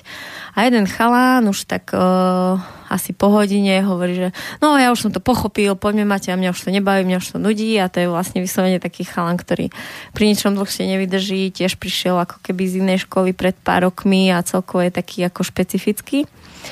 A ja som myslela, že ho to iba nudí a že jednoducho už by sa rád išiel hrať na mobile alebo niečo také. No a teraz sme prišli do ateliéru a ja vlastne častokrát pracujem tak, že najprv deťom dám nejakú predlohu a oni vlastne dneska dostali, každý si mohol vybrať nejakú prácu od Picasa a mal urobiť akoby uh, reprodukciu, že to mal odmalovať, aby pochopil vlastne ten akoby umelecký štýl a potom prichádza to, že už vlastne v tom môžu urobiť to svoje. Čiže vlastne dnešné zadanie bolo, tu máš predlohu a namaluj to. A vlastne ten chalán začal malovať, že neviem, neviem, začal sa v tom uvoľňovať a potom hovorí Maťa, ale však si tam môžem dať svoje farby. Však aj Picasso dneska povedal, že keď sa snažíme obraz nejako dokončiť a dať nám tam tú svoju predstavu, tak je to zle. Že ten obraz máme objavovať. A ja som vlastne ostala taká dojata z toho, že on vlastne dával veľmi dobre pozor a že presne za tým, ako asi nastala táto pasáž, tak za tým povedal, že ja už som to pochopil. Že ako ja už nepotrebujem vedieť, že ako to dopadlo s tou ženou. A vlastne on si urobil, že už on naozaj mohol preskočiť tú fázu, že len zopakujem a potom na ďalší papier už si to urobím po svojom, ale že on vlastne chvíľu sa pasoval s tým, ako to urobiť a zrazu začal tvoriť a on dokonca neodišiel na obedovú prestávku a vlastne maloval, až kým to nedomaloval. A musím povedať, že to bolo nielen akoby veľký moment pre mňa s ním, ale že aj to, čo namaloval, bolo pre mňa také pôsobivé. Pre mňa bola významná historka s drevom. Ja sa tam cítim veľmi dobre, lebo vidím, že tí ľudia mi dovolia sa tam žiť a cítiť ako chcem a vedia si ochrániť svoje hranice. Napríklad, keď chcem ísť do triedy a oni na to nemajú chuť sa pozrieť na vyučovanie, tak mi povedia, že nie. A to je veľmi príjemné, lebo viem, že to bude tak, ako to bude pre nich príjemné. No a drevo. Naviezli im kopu dreva a teraz som mal chuť drevo tam začať ukladať a nahovoril som aj vás na to, že poďte a že išli ste. Ukladáme drevo, ukladáme, teraz tam chodia tí učitelia a vo mne to celý čas tak pracovalo. Že som im nesmierne vďačný za to, že tam môžem byť. A teraz prečo vlastne ukladám to drevo? Lebo im chcem dať najavo tú vďačnosť. Ale nikto z nich mi tú vďačnosť najavo nedal. Bolo to v tej slobode. Chceš ukladať drevo? Ukladaj. Nechceš ukladať drevo? Neukladaj. Tá dokonalá schopnosť nemať žiadne očakávania vlast, ani na tú návštevu, ktorá tam je, čiže na mňa, ani na tie deti v škole, ani na seba. Trvalo mi asi polovicu ukladania dreva, kým som pustil tú myšlienku na to, že som im vďačný a oni keď mi poďakujú, aspoň dajú iba taký náznak toho pohľadu, že akí sú radi a že si všimli, že to drevo ukladám ale nič také sa nestalo. A druhú polovicu ukladenia dreva som už bol taký oslobodený od tohto celého svojho a už mi bolo dobre. Dieťa mi spalo v šatke na hrudi v tej zime, minus 10 a užívali sme si to. Neviem, či si tete pamätáš na ten moment, eh, keď si hovorila o tom, že vlastne tam, keď sme na kurze, tak ako keby, že sa nikto o nás nestará že vlastne naozaj je to tam nastavené tak, že všetci robíme všetko a nie je to tam tak, že a prečo nám nikto nedoniesol drevo, však som si zaplatil za kurz a prečo nikto neurobí to a to. A že naozaj vlastne tam tí ľudia robia tie veci za to, že chcú, ale naozaj ti ako keby nikto nepoďakuje, ale ani sa o teba nepostará. Ja mám jeden príbeh, kde prišla pre nás Merete, ešte vtedy riaditeľka na letisko a to sme prileteli tak neskoro. A mali sme veľkú chuť sa s ňou rozprávať aj ona a zdieľať všetky tie dojmy, ktoré sme to vtedy zažili. A zrazu jeden moment ona hovorí, ja už som unavená, idem spať. a my ešte sme tak ako chceli sa rozprávať. A pre mňa je naozaj dôležité vidieť tých dospelých, takých čistých v tých prejavoch, čo, čo chcú tak to robia. Čo môžu, to robia. A nemať tie škrupule, že tak to asi by som sa patrilo sa postarať o túto návštevu, ktorá teraz prišla. Nie je ľahko. A my sme sa tak chvíľu pozreli a potom, ja, jasné, Solvik. jasné, Merete, môžeš ísť spať. a že to tak uh, robí tých ľudí slobodne zdravých práve v tom, aký ten prístup majú. To je fajn. Mne sa tam páčia tie ich rána, keď nikdy som nebol na tej zastávke, ale u nich vlastne deň začína na zastávke približne kilometr, kilometr a pol, takých 15-20 minút chôdze od školy a všetky deti vystúpia tam a idú spolu do školy. A Karen hovorila práve v relácii u Mati, že ona mala také obdobie, že chodila tam s nimi že prišla ráno, stala si skorej, počkala ich ako vystúpili a išla s nimi cez les a niekedy niečo zažili, niekedy len tak išli. Takže to sa mi na tom veľmi páči. A páči sa mi tam tá práca s nebezpečenstvom, ako v úvodzovkách s nebezpečenstvom, lebo je tam viacej takých vecí, ktoré by u nás v škole veľmi zaváňali takým, že čo sa môže stať. Je tam jedno také lano, za ktoré sa dá zakvačiť za ruku rozbehnúť po takom kopčeku a potom ten zbytok vlastne je veľmi dole kopcom a ten zbytok letieť vzduchom tak ako prelevitovať a zase dopadnúť na začiatok kopca a takto si to dáva dookola. Okolo sú dosť také hrubé stromy a my sme si to tak vážne skúšali, tak je to také ako aj pre dospelého, celkom sranda, zážitok a adrenalín. Ale potom prišli vlastne deti do školy a my sme to robili tak, že sme sa na to zakvačili buď nohou alebo rukou a preleteli sme si taký, taký, také koliesko. A oni to robili tak, že vyšplhal jeden vyššie, to láno mohlo mať, ja neviem, 15 metrov možno, jeden vyšplhal vyššie, druhý bol pod ním a ten za ten koniec lánov chytil a rozkrútil. Takže vlastne ten malý chlapček, neviem čo to bol, piatak, štvrták odhadom, lietal vlastne v úrovni korún takých menších stromov, nejakých 4-5 metrovej výške, taký obrovský okruh. A to bolo pre mňa, oni to brali, akože aj pre mňa to bolo také, že uh, čo keď, ja neviem, mu sa neudrží alebo mu noha vyskočí stade. Ale že oni to brali ako úplne bežne. Čiže im nikto z tých dospelých nedal tú nálepku, že toto je to nebezpečné, tohto sa bojíme, to, tu, tu sa nám niečo môže stať a oni to prirodzene zobrali. Ej, toto je, kto chce ide, kto nechce nejde, úplne pohoda a robíme.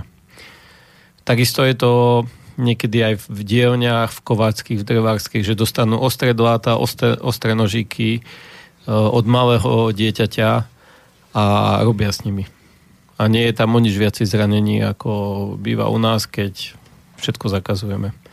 Či stadiaľ sme aj my prebrali, že dávame deťom ozajstné nástroje na ozajstnú prácu. A to sa im páči. A ešte mám jeden postreh, takú zaujímavosť, čo som si všimol pred 4 rokmi, alebo 5, 4, keď sme tam šli prvýkrát. Keď som to počul, tak prirodzene ako každý taký uh, IT človek, ktorý sa bežne pohybuje v počítači, som chcel googliť Solvik.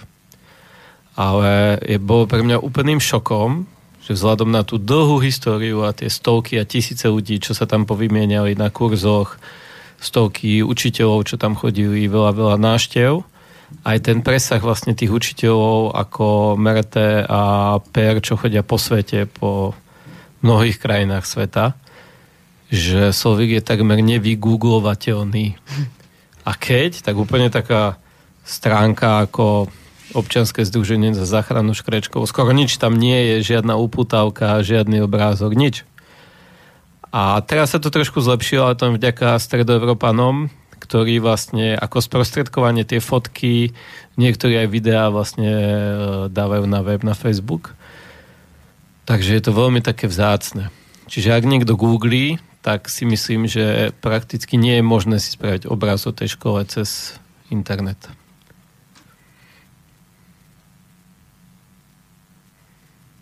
A prečo to tak je vlastne? Že oni také dlhé roky vlastne nič vonku nepúšťali. Čo myslíte?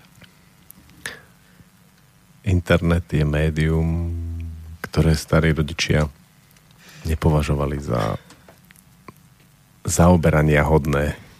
Nechali to na deti mimo v priestorov školy a čas školy. Natočili pekný film, ku ktorému je tiež veľmi ťažké sa dostať, lebo tam vraj nejaké problémy s právami na hudbu. Ale ja sa snažím ho dostať na YouTube aj s titulkami, ktorý hodne dobre popisuje tú školu, kde vlastne PR, Merete a ostatní učitelia hovoria a veľmi citlivo a pekne nasnímané zábery ukazujú, ako to tam celé funguje. Mne sa páči, keď oni hovoria, tak ani raz som nepocitila z nich, že tak robte to takto. Keď to budeš robiť takto, tak sa stane toto. Mm. Poďte. Poďme že ani raz tam on, nikto z nich nevolá, že urob tú zmenu. Urob to ty inak. Oni hovoria iba o tých svojich skúsenostiach, o tých momentoch, ktoré, ktoré sa udiali práve v Solviku, práve v nich a vďaka nim. A to je pre mňa taký zaujímavý moment, že ja nemôžem chcieť od niekoho, že tak poďme to zmeniť, kým to nezačnem robiť ja tú zmenu. Per má k tomu takú prúpovidku, že vie o viacerých školách, ktoré začali robiť niečo s intuitívnou pedagogikou mm. alebo po vzore Solviku a všetky zanikli. Mm. Takže milé školy, pozor. Nerobte intuitívnu pedagogiku. Mne sa páči tá perová ľahkosť v tom, že on vlastne miluje Steinera a vlastne podľa Steinera idú valdorské školy a že jednoducho on ako keby neznáša dogmu, neznáša tie, akože, že niečo tak to má byť a tak sa to musí bez toho, aby to bolo živé. A že on vlastne naozaj vyťahuje o, z toho Waldorfu, alebo teda, že čerpá z toho Steinera to, čo cíti, že aktuálne je živé a nie je to, čo by akoby malo byť. A to si myslím, že urobilo tú školu ako keby inou vlastne akoby ten pér bol aktuálny v tom, alebo tí učiteľia boli aktuálni v tom, čo sa keby práve, práve dialo. Že to je vlastne to, čo keď sa snažili tí ľudia ako keby podľa mňa preniesť do tých škôl podľa Solviku, tak si napísali o 35 pravidiel a podľa nich potom šli. Že to môže byť potom to ťažké.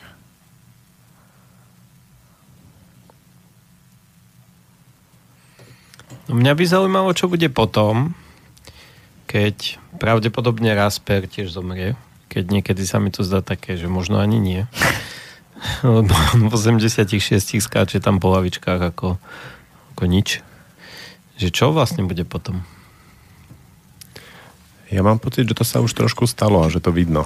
Že on ustúpil z fungovania v škole, ustúpila dokonca jeho žena, ustúpila Merete z toho centrálneho vplyvu a už tam robia iba niečo, čo ja vidím ako taký dáždnik nad tým celým, tým svojim vedomím. A teraz dovolia v tom dážniku prebehnúť tým zmenám, ktoré tí mladí urobia. Lebo mladí prídu a niečo tam zmenia. A ja myslím, že práve vďaka tomu dážniku to môže byť hodne zmysluplné práve do tej novej generácie detí, ktorá urobila to, že, že to, čo oni vyvinuli za tých 30 rokov, treba trošku zmeniť. Ja som vnímala presne ten aspekt, uh, oni, tí starí, sa vyrovnali s tým, že odchádzajú. Ale čo ešte vnímam je, že tí mladí sa ešte nevyrovnali celkom s tým, že prichádzajú. A preto Per bol asi v najlepšej kondícii, ako som ho zažila. Práve ako, že mohol to pustiť už všetko. A teraz ja môžem tu len tak byť, lebo môžem. Mne sa páči, ako raz Merete povedala na takom ženskom kruhu, Ona je taká zlatá, lebo ona nie je vôbec ženský typ. Keď som prvý raz videla aj fotku a Lež napísala, že príde jaká merete, tam bolo, že merete a tá fotka je, že je to meret, muž. A ona je úplne čarovná bytosť, no a teda o, dala, že ženský kruh, že sme sa stretli ženy z merete. Ale povedala jednu, no viacej samozrejme, ale jednu veľkú vec, ktorá vo mne rezonuje a povedala, že uh, do 50 že sa vlastne veľmi ako keby snažila a že vlastne stále vlastne vznútra my ženy máme na seba taký tlak, že čo by sme mali ako vlastne a že niečo dokázať, ako to spraviť čo najlepšie a tak. A že vlastne do 50 že ako by sa niečo zlomilo. A že od vtedy ako keby to samo prišlo, že už iba tak je si ako keby už mohla začať tie veci úplne inak užívať.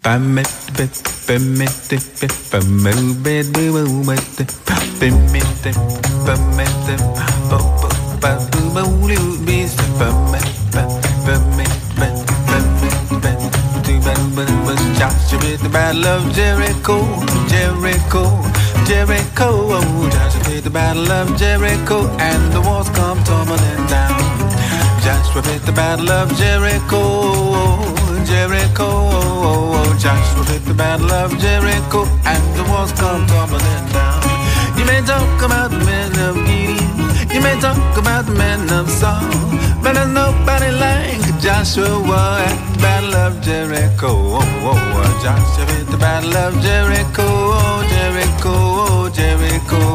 Joshua at the battle of Jericho, and the walls come tumbling down. Blip, blip, blip, blip. Boom, boom, the center of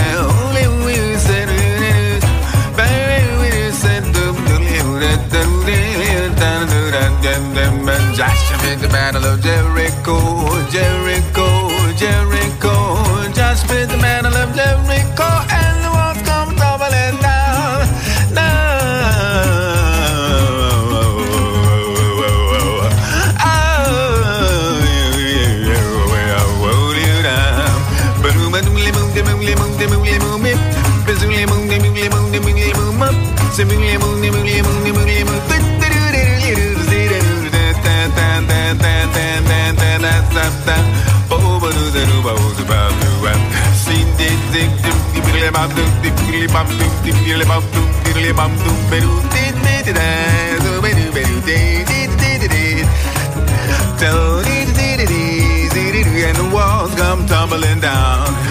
Joshua did the battle of Jericho, Jericho, Jericho. Joshua did the battle of Jericho, and the walls come tumbling down, and the walls come tumbling down, and the walls come tumbling come tumbling down.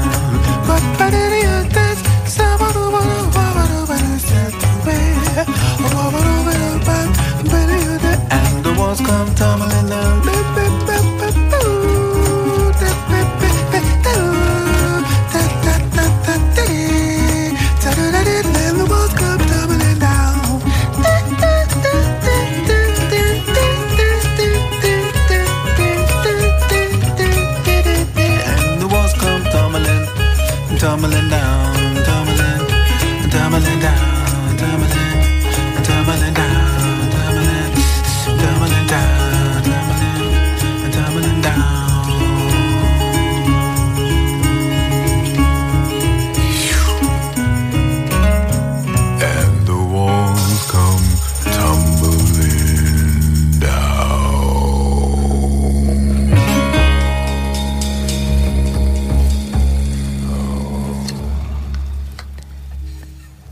Historky zo školy, 1. február, posledná polhodina. hostia Aleš, Maťa, Igor a téma Solvik. Mňa zaujíma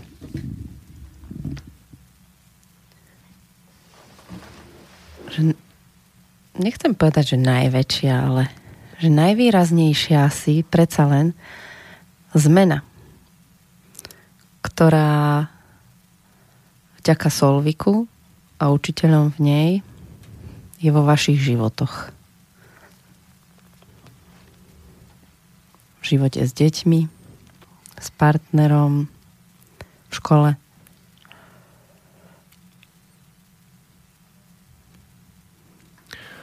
Ja to mám úplne jasné.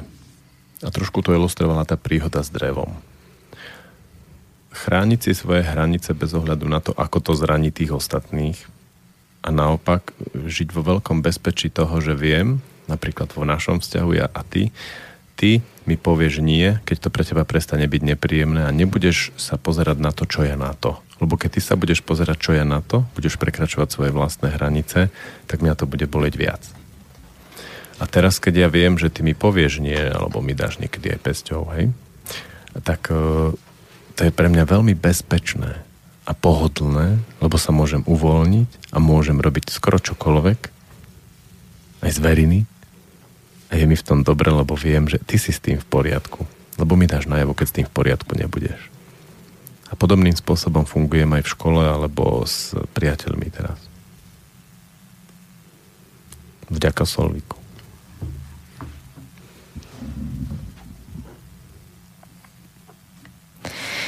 Moje je, že som prestala animovať ako učiteľka, ako matka, aj ako keby animovať svoj život. Že predtým som ako keby mala ten tlak, že čo musím ako učiteľka urobiť, aby bolo dobré na tej hodine, aby bolo dobre po obede s deťmi a čo by som asi tak chcela zažiť, aby ten deň alebo ten môj život bol dobrý. Takže ten Solvik ma naučil ako keby, že neanimovať, ale žiť, pustiť tie veci aj na tej hodine, aj vlastne doma a dovoliť ako keby prísť tomu, čo chce prísť samo.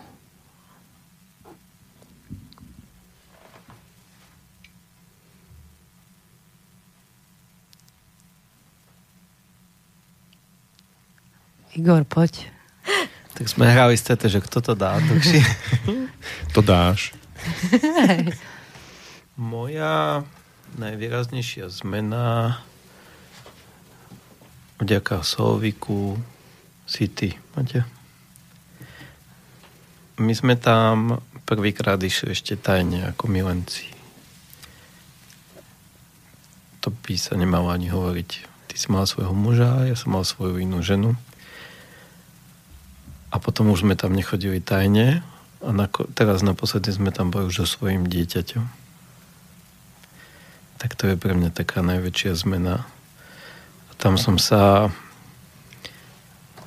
naučil vypnúť od všetkého, čo sa mi dlho nedarilo. Len tak byť a dýchať a byť so sebou spokojný. Že to, čo je, je to, čo je teraz najlepšie, ako môže byť. A potom ten pokoj švedský pri práci s deťmi. To asi som si stade odnesol, že netreba nabehnúť do triedy a začať riešiť, naplňať prípravu a uspokojovať svoje ego, že teraz sa mi to podarilo tá hra, lebo všetkých som zapojil. Aj tých rušičov som zvládol a všetci sa bavia. O, len tak proste byť, rozprávať sa. Mne najvýraznejšie utkvelo, že si dovolím dať si čas na riešenie problému, na reakciu. Hej. Keď som si to vybavila, ako to vyzerá s deťmi mojimi, že nemusím hneď sa rozhodnúť, že nemusím hneď reagovať, že nemusím hneď všetko zachrániť, a že si môžem dať čas.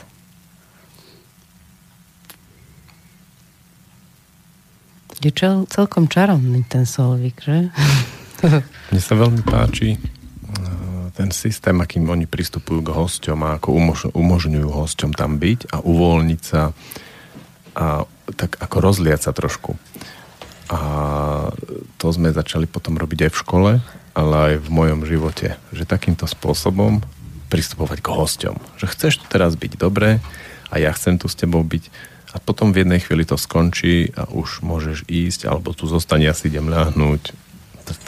Toto je veľmi príjemné, lebo okolo hostí ja som mal nesmierne napätie, aby oni odchádzali spokojní, šťastní, musím im dať nejaké občerstvenie, byť vtipný, zábavný, pozorný a neviem čo všetko.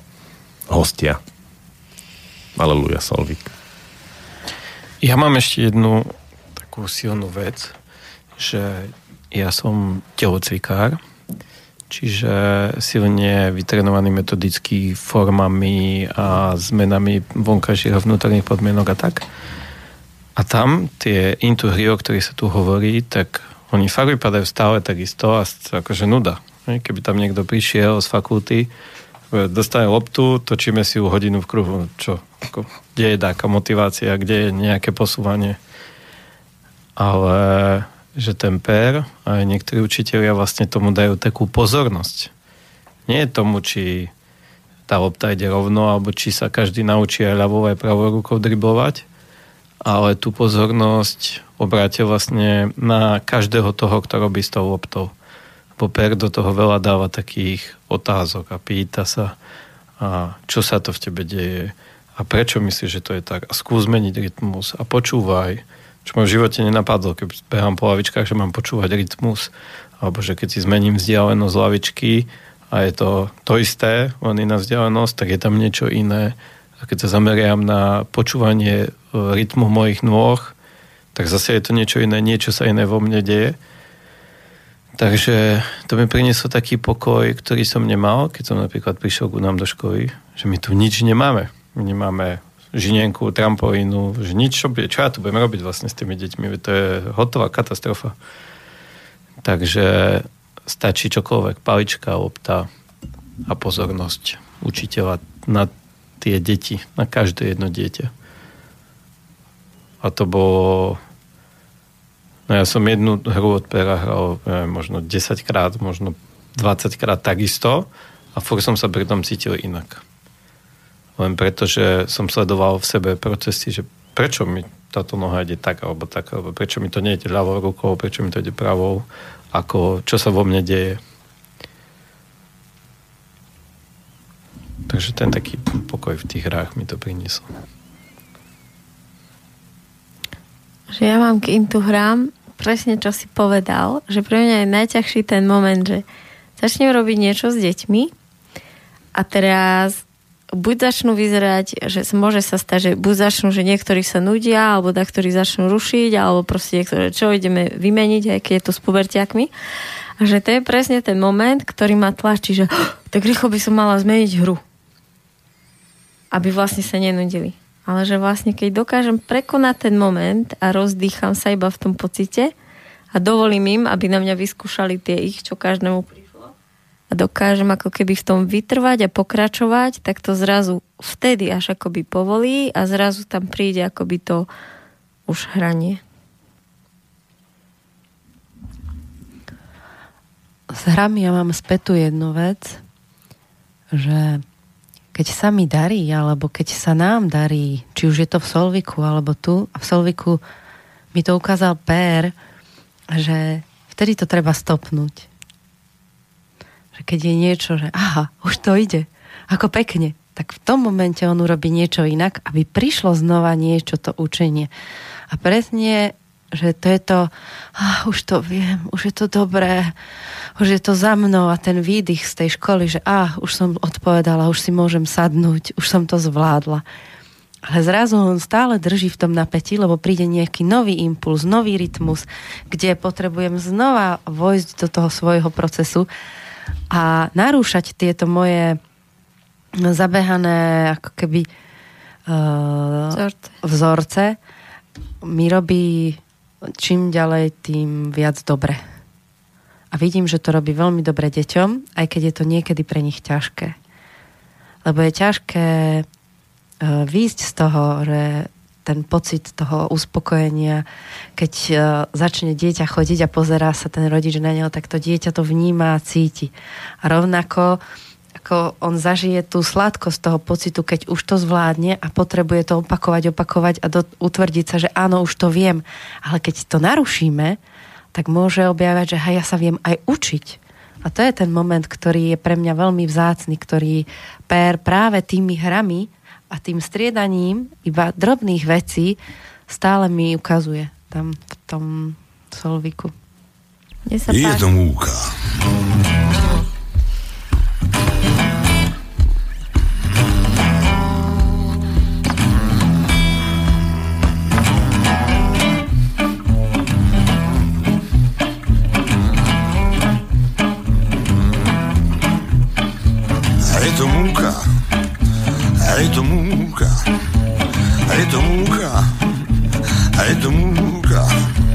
a je to múka, a je to múka, a je to múka, a je to múka.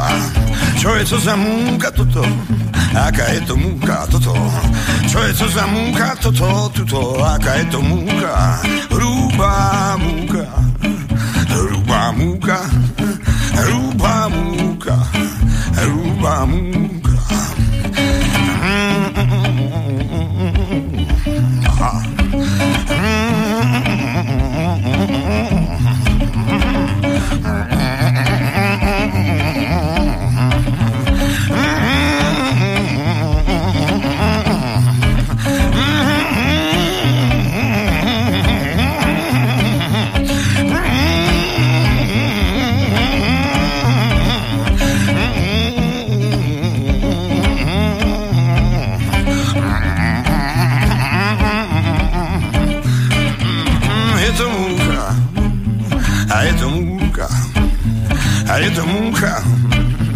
Je to múka. A čo je to za múka toto? Aká je to múka toto, tuto? Čo je to za múka toto, tuto? Aká je to múka? Hrubá múka, hrubá múka, hrubá múka. Je to hrubá múka. Je to mu, je to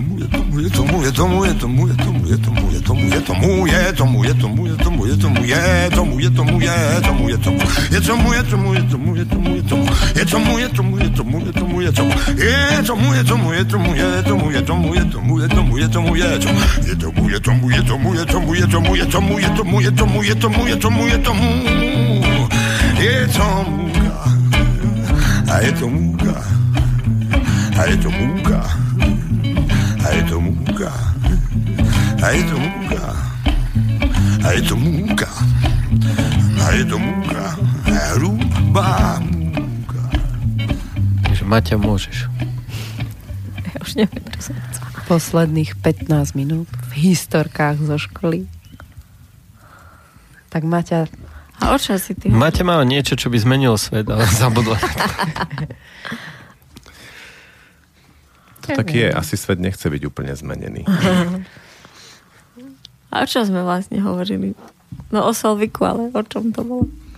Ja si už No tak pateticky to tu točíme, ako sme vďační, že čo všetko nás to naučilo a Hej, ty tak a podobne. A Pateticky. to. Pamätám si jednu príhodu, ako som raz strašne chcel sa s tebou milovať. A zobrali sme hojdaciu sieť v Solviku. A tam eh, boli boli v triedách na kope. Ale mal som hojdaciu sieť, tak som ju zobral s sebou, zavesili sme si ju v lese a také tie borovice sa tam triasli, tie dve. To bolo veľmi príjemné. Teraz na to spomínam. Hej, si chcel aj teraz v zime. A tak som to nezvládla, že v zime to nedám. No, aj batožina to nezvládla, predsa len by sme potrebovali tie veľmi teplé spacáky, čo má každý 3 kilo. Ale bolo by to famózne tam. Totiž to je taký les, kde ja keď som prišiel, ja som strávil detstvo v Tatrách, v tých tatranských horách a v tých zimách. A potom, keď ako to tam popadalo, tak teraz už Tatry pre mňa neexistujú, lebo to tam už nie je. A teraz som prišiel do toho Švédska, do toho Solviku a tam to bolo. Presne. Presne. Takže ja som tam veľmi doma.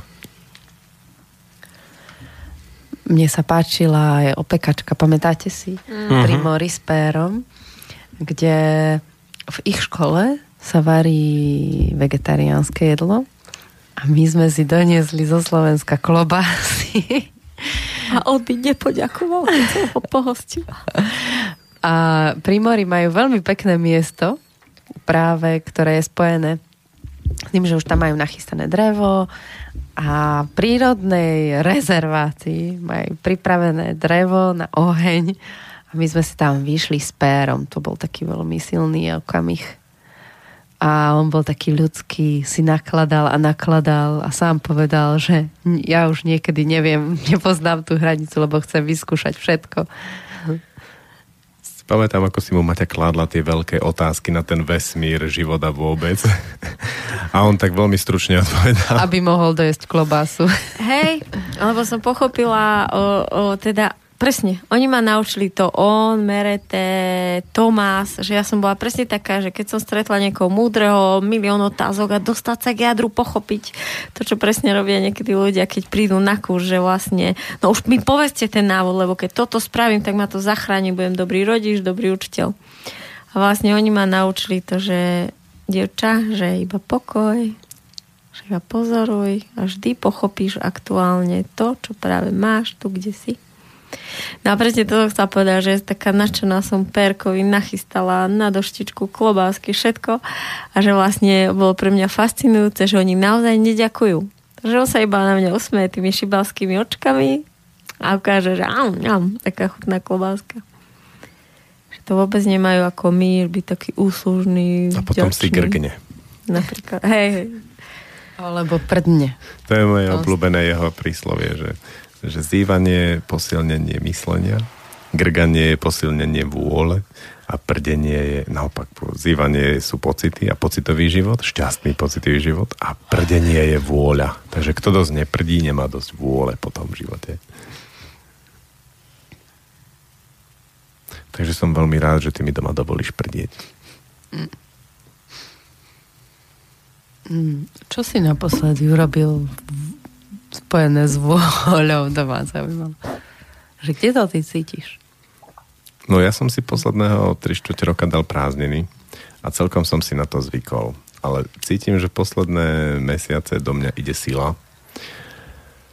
Ale navykol som si na tej prázdniny. To je taký prieskom alebo výskum, čo som čítal, že keď je niekto 4 mesiace nezamestnaný, tak úplne mu odíde vôľa už je nepoužiteľný pre trh práce.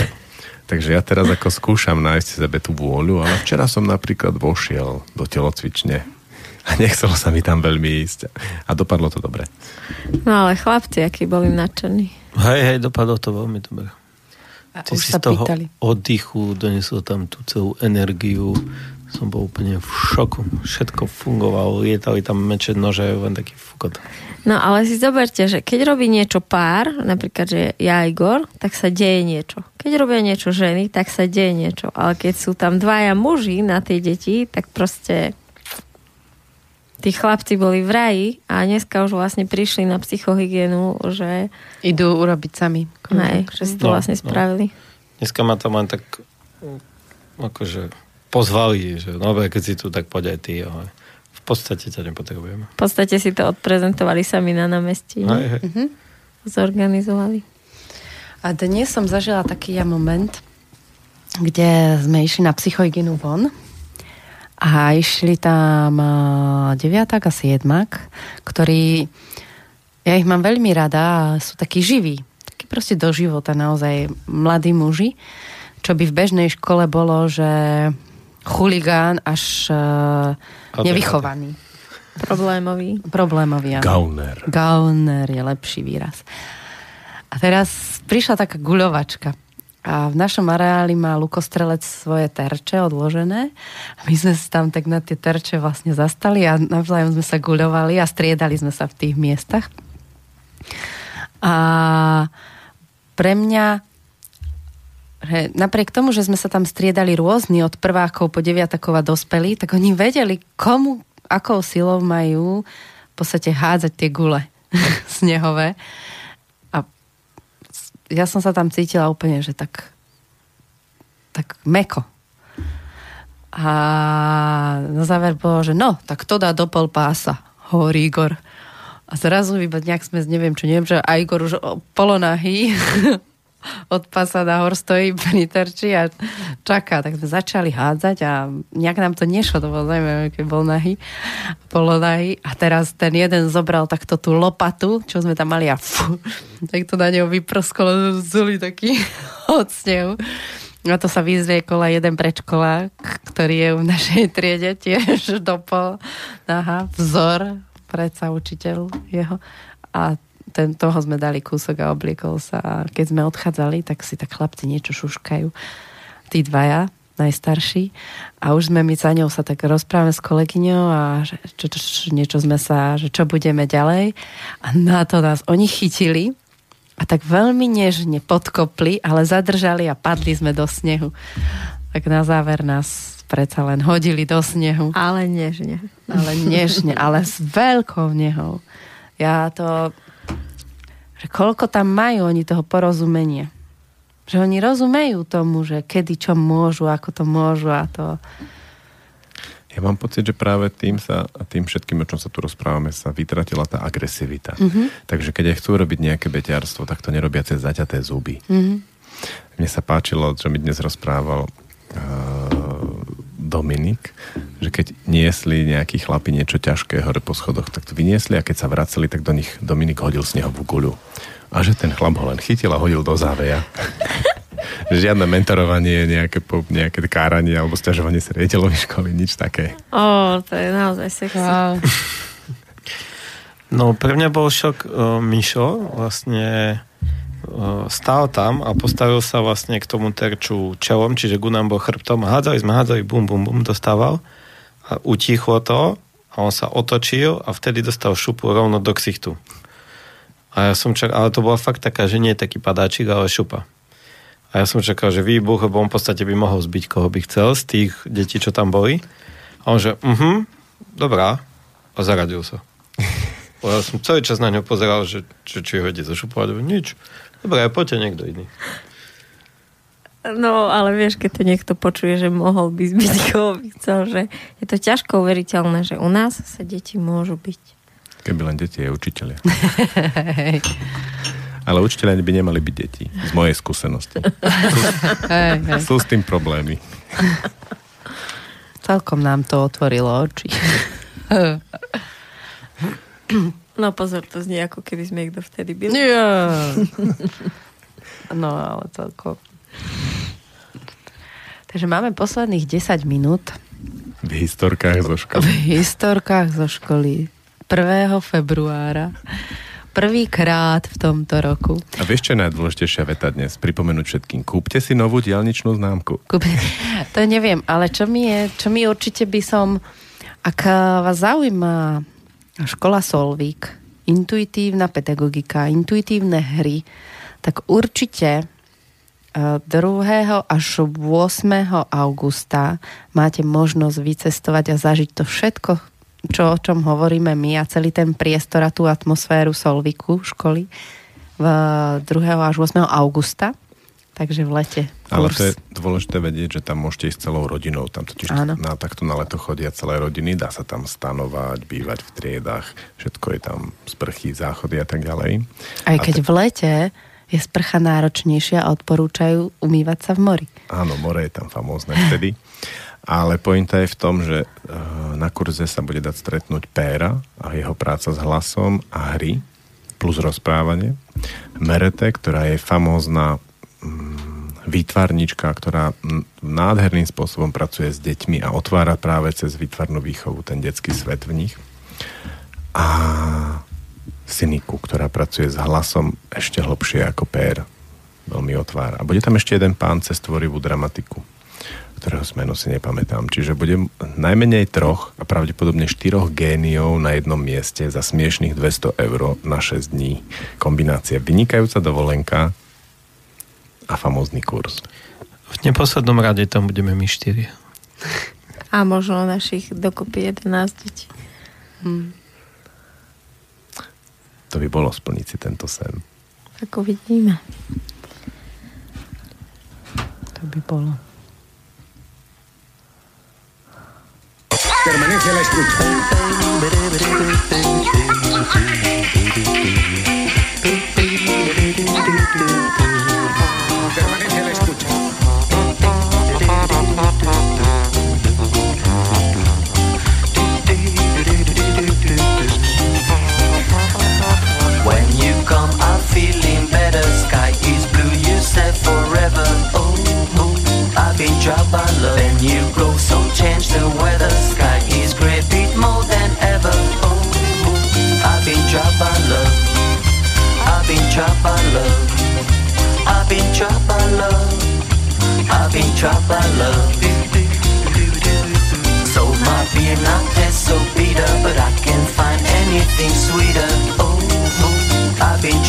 Love. Then you come and I feel better. See my eyes, they're full of water. Then again you go, so change the weather.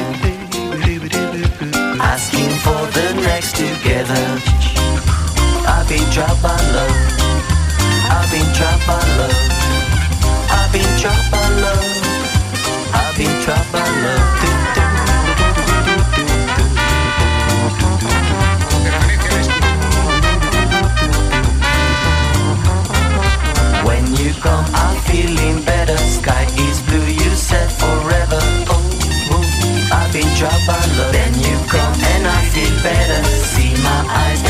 Of water. Then again you go, so change the weather. Asking for the next together. Asking for the next together. I've been trapped by love. I've been trapped by love. I've been trapped by love. I've been trapped by love. I've been trapped by love. Historky zo školy a posledné, posledných 5 minút. Ja mám teraz historky zo Solvíku. V lete sme sa tam išli kúpať, vyzlikli sme sa do hola a išli sme plávať. A vtedy sa veľkým triskom dohnala kopa kráv, vbehli do tej vody do, a začali ju piť. A teraz sa na to pozerám, že more. A vtedy som ho ochutnal a ten Baltik je naozaj veľmi málo slaný.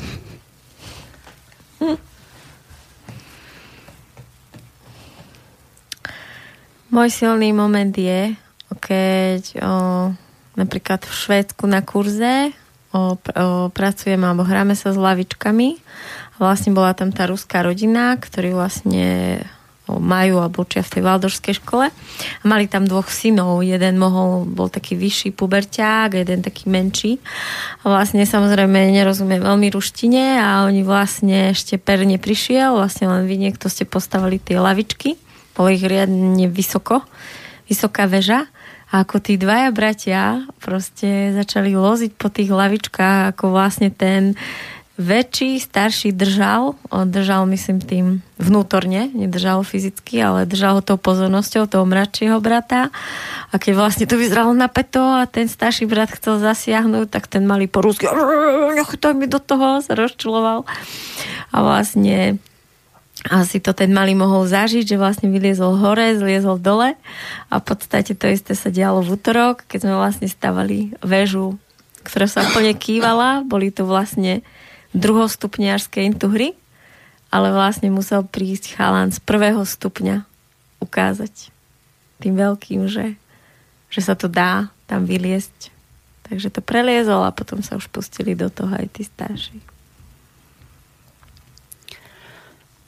Pre mňa je pobyt v Maringotke, ktoré tam ponúkajú pre hostí a teraz sme vošli do tej Maringotky, ktorá má krásnu pec a ja som sa tak obzrela, boli tam matrace, stôl, stoličky a ako sme začali kúriť v tom priestore, tak som zistila, že to je veľký komfort, ktorý ponúka tá Maringotka. A odvtedy hľadáme Maringotku.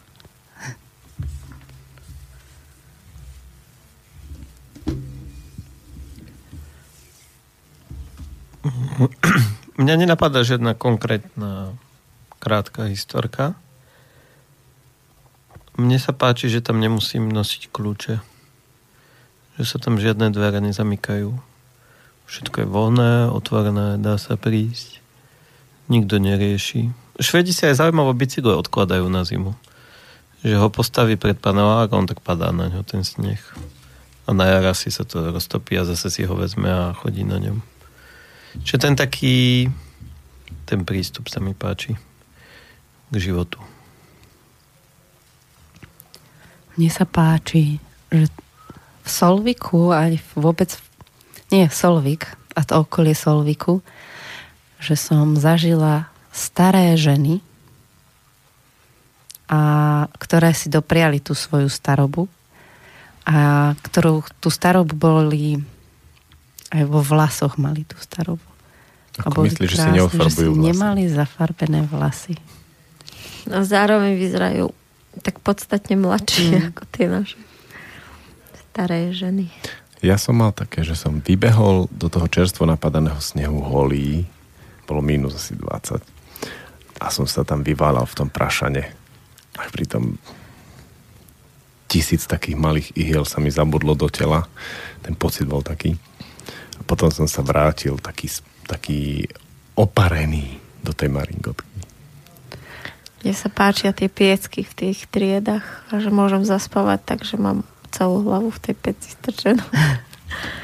Mne sa páčil moment na letisku, kde chodili Švédi ešte už vo Švedsku v teniskách a ty si si zobral také najväčšie, najťažšie topánky, čižmy, ktoré máš. A si tam tak sedel a pozoruješ ich a že hm, to si asi prepálil s tými čižmami. A na to, keď začalo dva dní snežiť, si si vydýchol. Hej, mne sa páči, že tam len tak žijeme. Čo ideme, najeme sa, ideme sa zahrať, presne ako až vraví, do snehu sa hodíme, ako malé deti.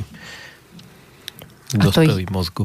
A to jedlo, jogurtové mlieko, Kne, nekkebrod s maslom, slaným. A tá pekárnička, salt pepakvarn s tými úžasnými figovými chlebami. Figový, brusnicový, ovocný. A ten čas do počutia. Ahojte. Ahojte. Príjemný zvyšok dnešného dňa. Táto relácia vznikla za podpory dobrovoľných príspevkov našich poslucháčov. I ty sa k ním môžeš pridať. Viac informácií nájdeš na www.slobodnyvysielac.sk Ďakujeme.